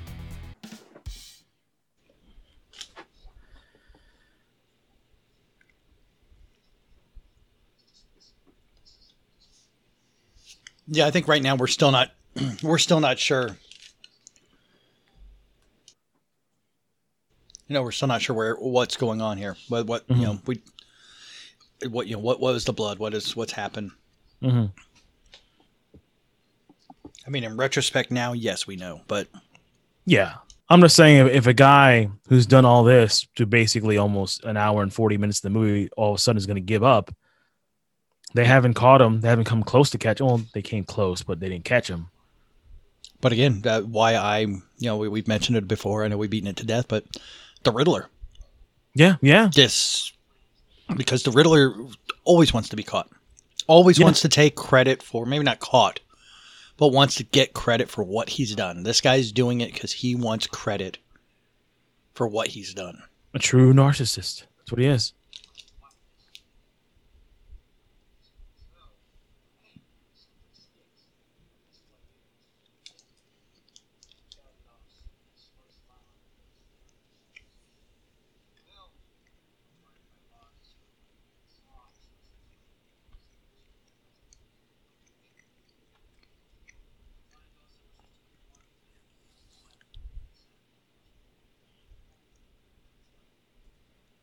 Shaft. Sorry.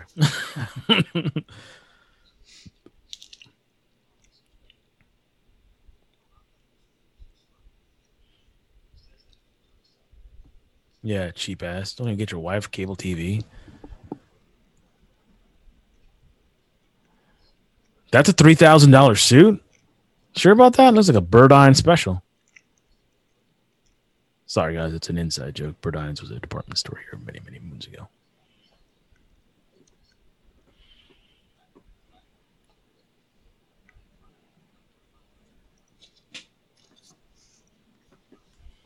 So there's a um, somebody missing from the original script. And I think this is kind of funny.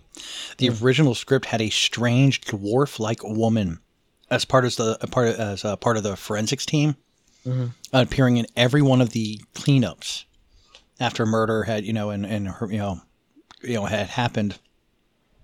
And she would walk around hurling foul language and, and epithets at uh, Somerset and Mills, but she was cut from it. But I thought that would it's like that's kind of an odd thing to have this this angry short woman just yelling at them. That's yeah, it's a little strange. Very Fincher though. No, that's um Fincher would do that. Um Did Fincher do Twin Peaks? No, who am I thinking of? Who, who did Twin Peaks? You're thinking of um. Shoot, just Oh, yeah. It's David. It's David. Um, Da- David Lynch. Yeah, that, that's the, the Midge is more of a David Yeah. Lynch thing.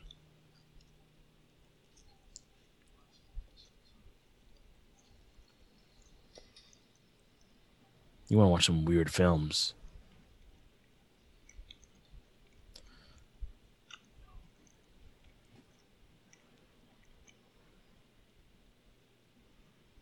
Come on, guys. No Manscaped back then?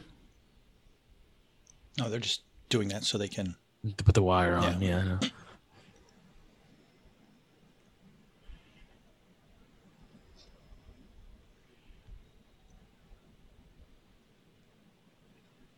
See, I would watch a Gotham series like this. Hopefully, we're going to get that.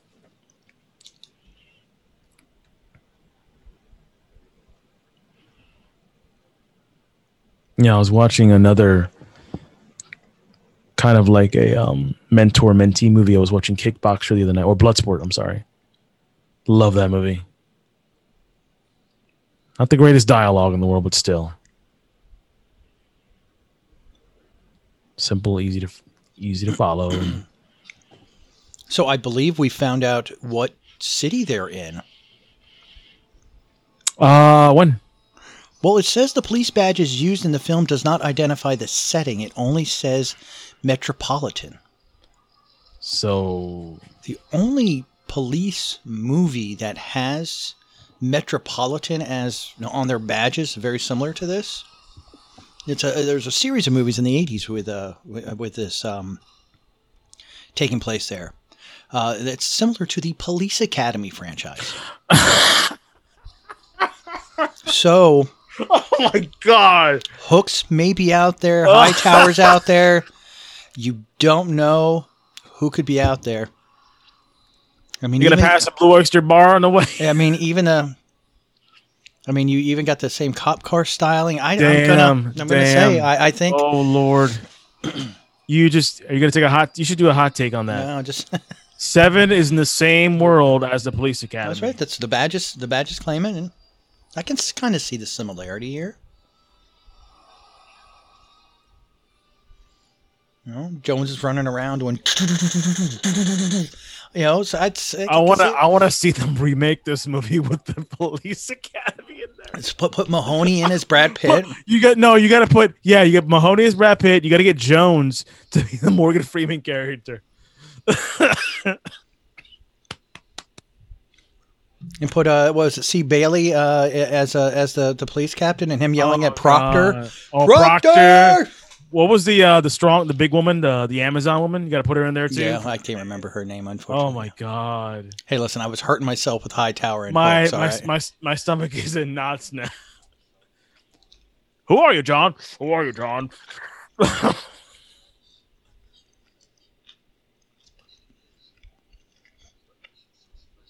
yeah, John. Who are you? You want to go party sometime? I can't get that image out of my head now. Now it's just it's not going anywhere. Yeah, I got to tell you, as a fan of film, I've never really quite gotten you know certain techniques that they do. But I love when they do like filming through the the grate of the police car, and somehow they always end up having the the right positioning for the eyes to not be crossed out. Mhm. Yeah, it's it's always an interesting like like how do they do it? I mean, I understand how they do it. If they have to do it setting up to make sure it doesn't happen, but it's just very it's like very meticulous to me when it's like it's the simplest scene. You know, like the scene where when they're looking at Kevin Spacey, Mhm. his eyes are always centered in the opening. Yeah. You gotta get the right get the, get the right amount of light too, so you could see it. So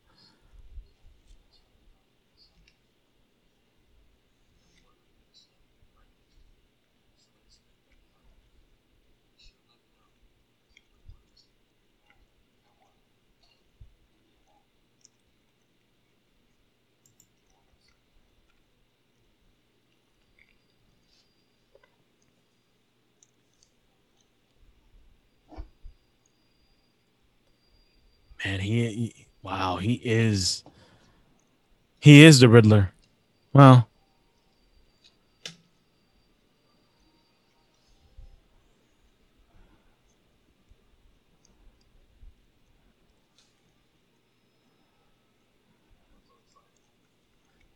and by the way, it was your fault, Mills. What happened? So.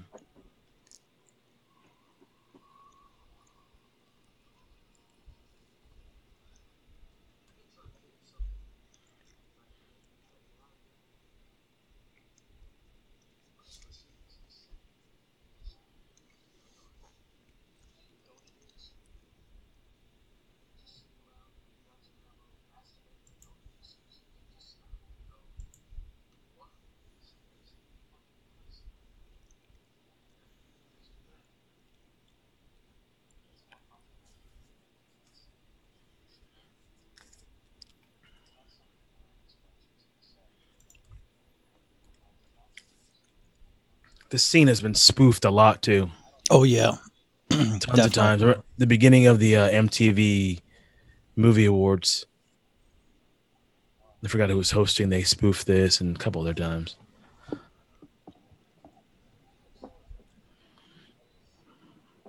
Masturbating your own feces. Whoa. Okay.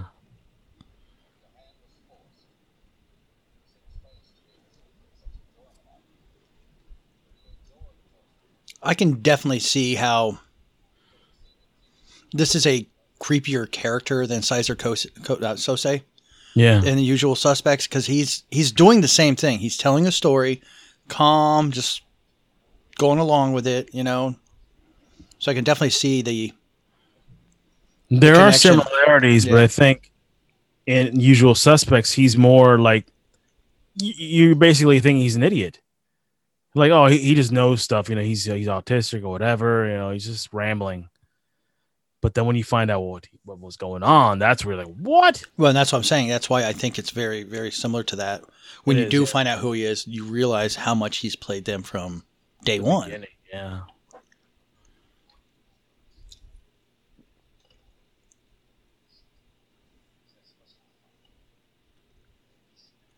And they'll just love this back and forth between them, and Morgan Freeman's not saying a word. Yep. I don't know nothing.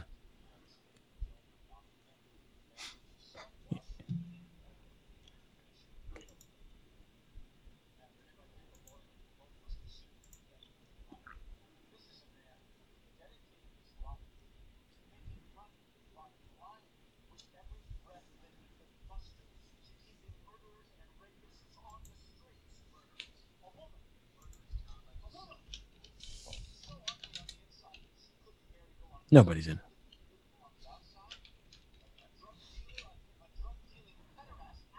Pederast. I've heard Pederast? Yeah, I've heard that uh, term before.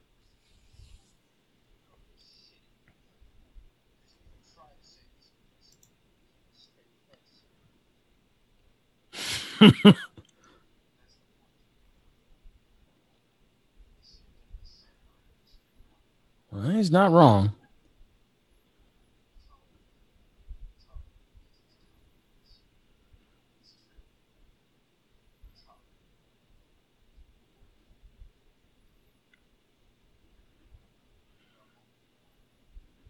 There you go.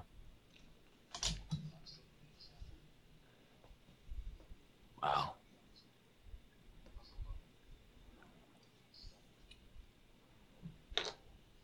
Damn.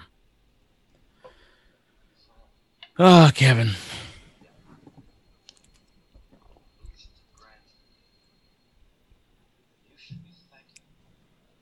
Why is that?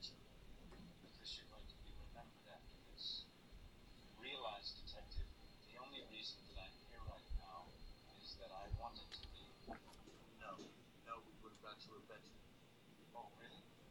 So, what were you doing? I wonder if he was nominated for an Oscar for this. I know Usual Suspects he won. I don't think he got nominated for this one.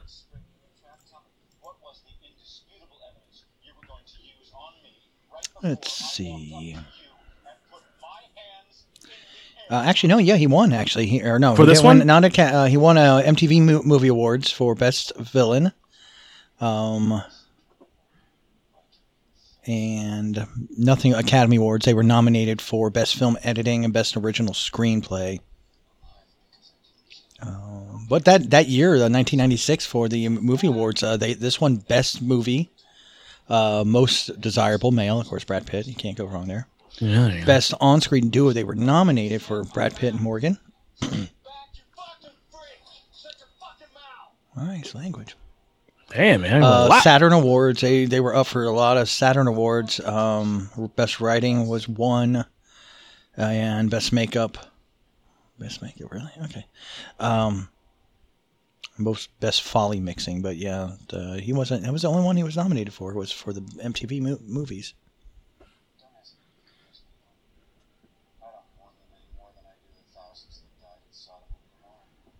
Is that to say, John, that what you were doing was God's good work? The Lord works in mysterious ways. These hills and I touch towers. That's where we're headed. I see where he's talking Brad Pitt basically is the '90s audience right there. Yeah, like you, you know, Freeman knows something's up. Yeah, Freeman he's is. Not, he- he's not sure. He's like, I know, I know something's happening here. I know he did hmm. something. doesn't say a word. The whole car right. He said a couple, maybe two words. Yeah. Two words, I think. and that's why because he's he's thinking he's like, okay, what did he what has he done?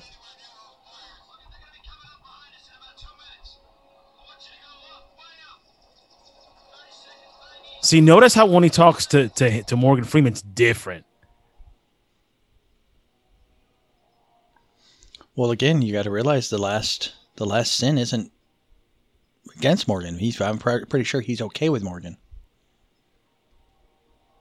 He's never his anger, his you know his his, hatred you know for society hasn't has never been directed to him.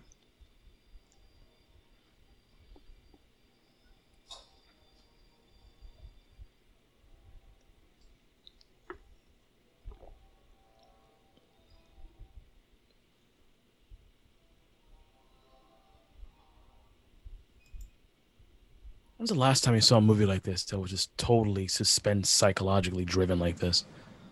It's been a while. Like I said, Yeah, that's, that's one what of I'm the reasons saying. when, It I, when I had to long- pick when I had to sit down and pick the you know the the thriller movie. I was like, man, there's just only one that sticks out to me that just needs to be done.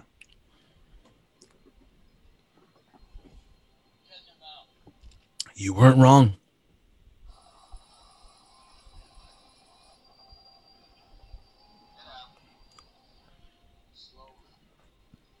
Stop. Stay. What do you got?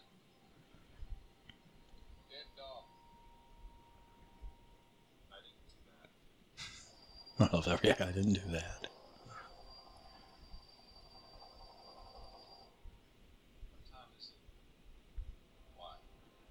I'd like to know. Seven oh one. It's close. Let's go take a look. It's this way.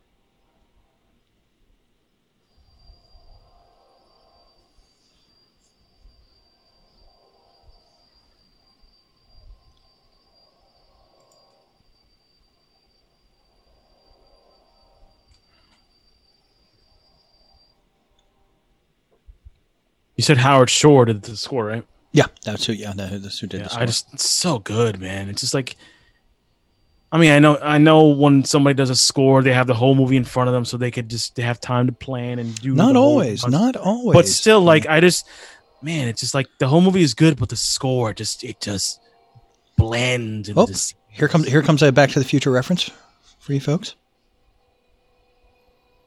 The delivery guy showing up at the right time. I have a letter from Marty McFly. Are you Marty McFly? We've been holding this letter for over 40 years.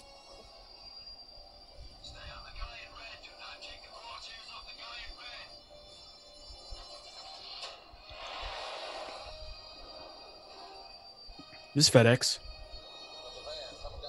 Oh, they don't mention. They don't have like a. Uh, they're not advertising it, are they? No, I don't. I don't know.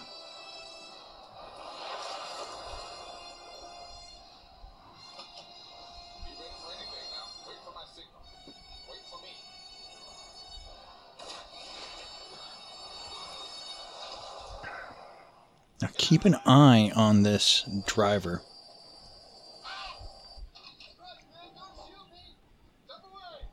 He's from a famous family of actors.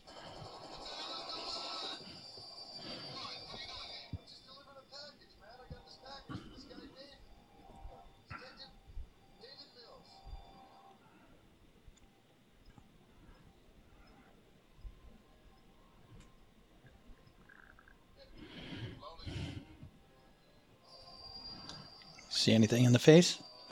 No, no, I'm looking, I'm looking, I'm looking. That's DHL. No, it's not. I'm sorry. I can't see him.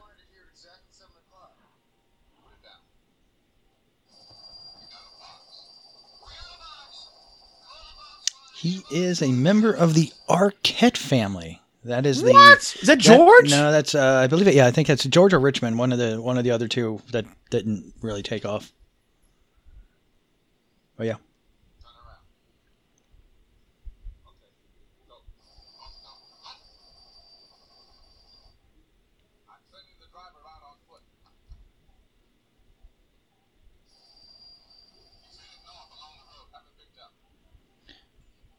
yeah. His actually, yeah, that's uh, Richmond, not not not George. There's no, there is no George Arquette. Yeah, we know. Yeah, was- there's only there's only Patricia, David, and Roseanne. I was like, wait a second, what? well, well, it was George at one point. So.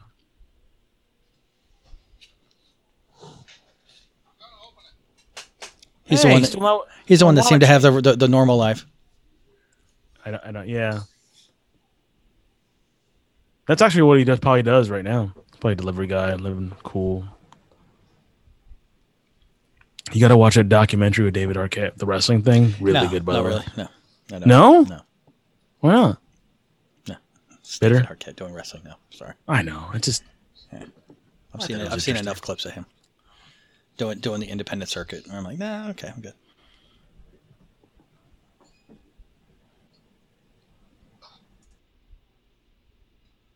Now there's a rumor going around that there's a quick cli glimpse into the bat into the box, but I don't remember ever seeing that.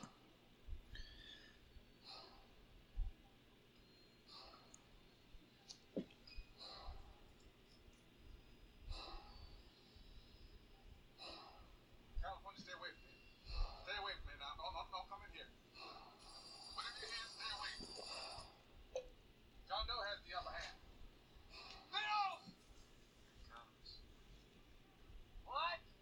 And one of the classic movie lines.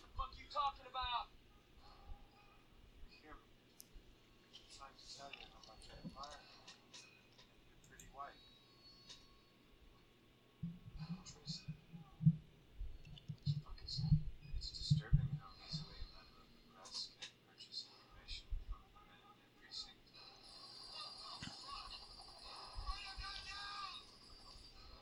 Your home this morning. After Uh oh. Uh oh. takes the life of someone. So, I took a souvenir. Her pretty head. Uh oh. What's in the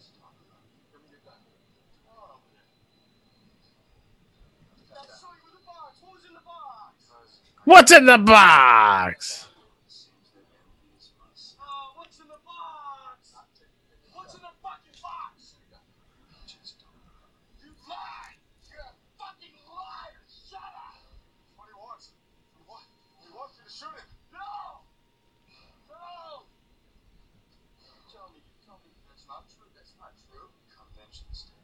Oh.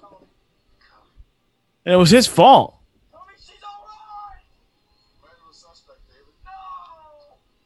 In the stairway when he was like, um, she's like, "Who are you, Detective Mills?"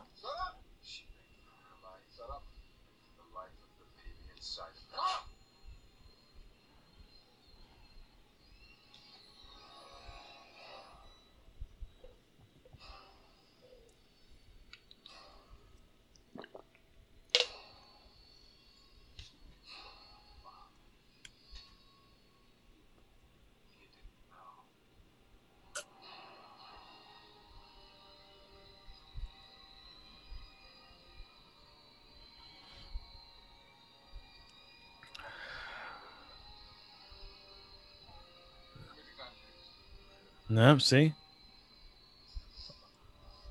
dude, even Freeman went got pissed. You know when Freeman goes off,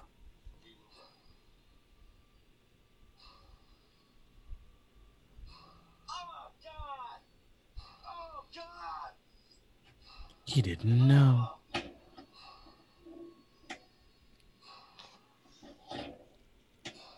Double sin.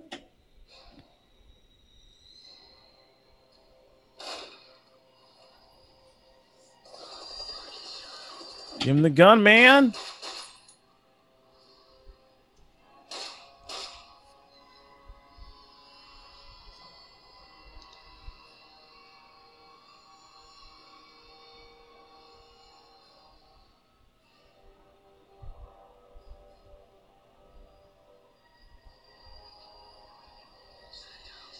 It's your own fault, Brad.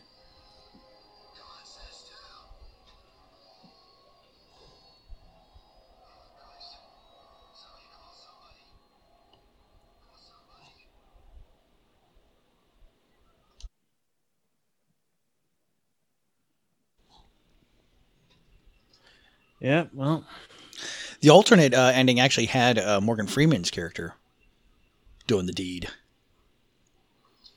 And Oh, drop. Yeah, and dropping John Doe. Yeah. Because, like you were saying, you, that that moments he was leading up, he was getting angrier and angrier and angrier with him. You know. And of course, you know he's the one that knew the truth. You know.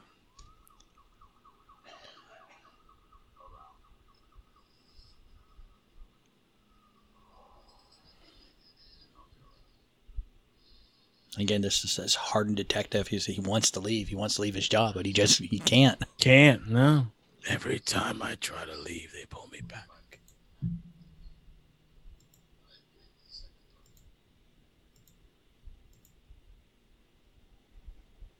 What an interesting notion for a sequel if they ever did one. Well, they sort of did, but can you do it? Imagine doing it with like the Mills character. He gets out of a psych ward after 20 years and then he becomes like a John Doe. Yeah, I mean, you can go that route with it. I mean, it's.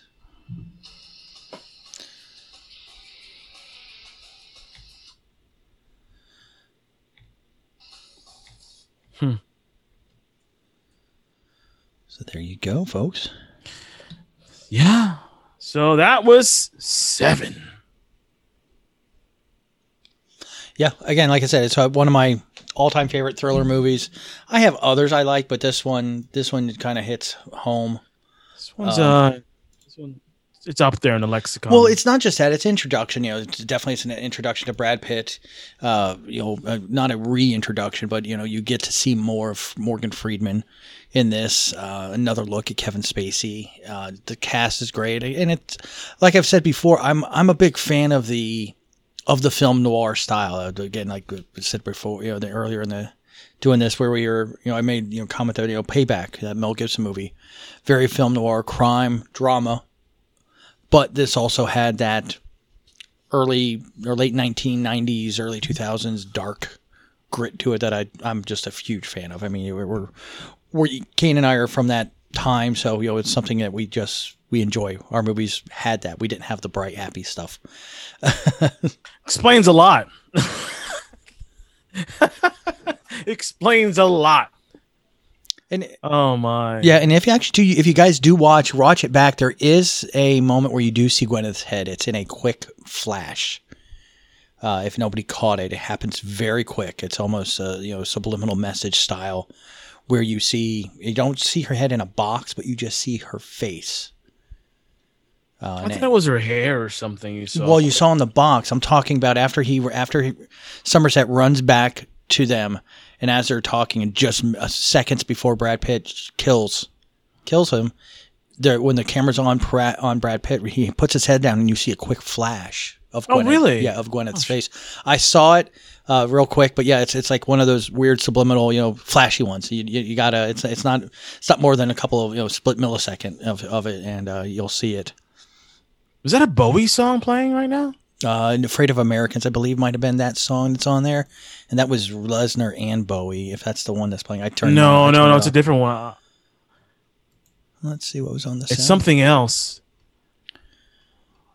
soundtrack. Let me Yeah. see.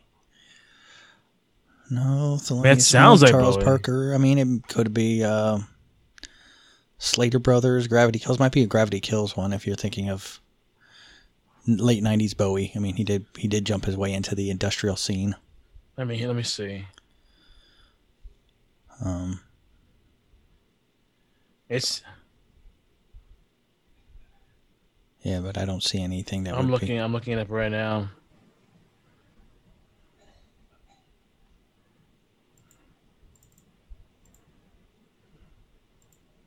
But yeah, guys, that is something you know that that one of the ones I, I enjoy.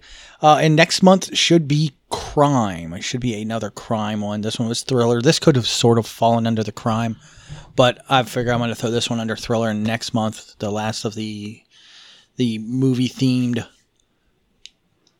months. So I, my last one will be uh, for crime because uh, Kane did double duty because he wanted October. So I, I gave him a gave October up for him. Yes, you did, sir. Appreciate it. I found the song by the way. What is it? The Heart's Filthy Lesson.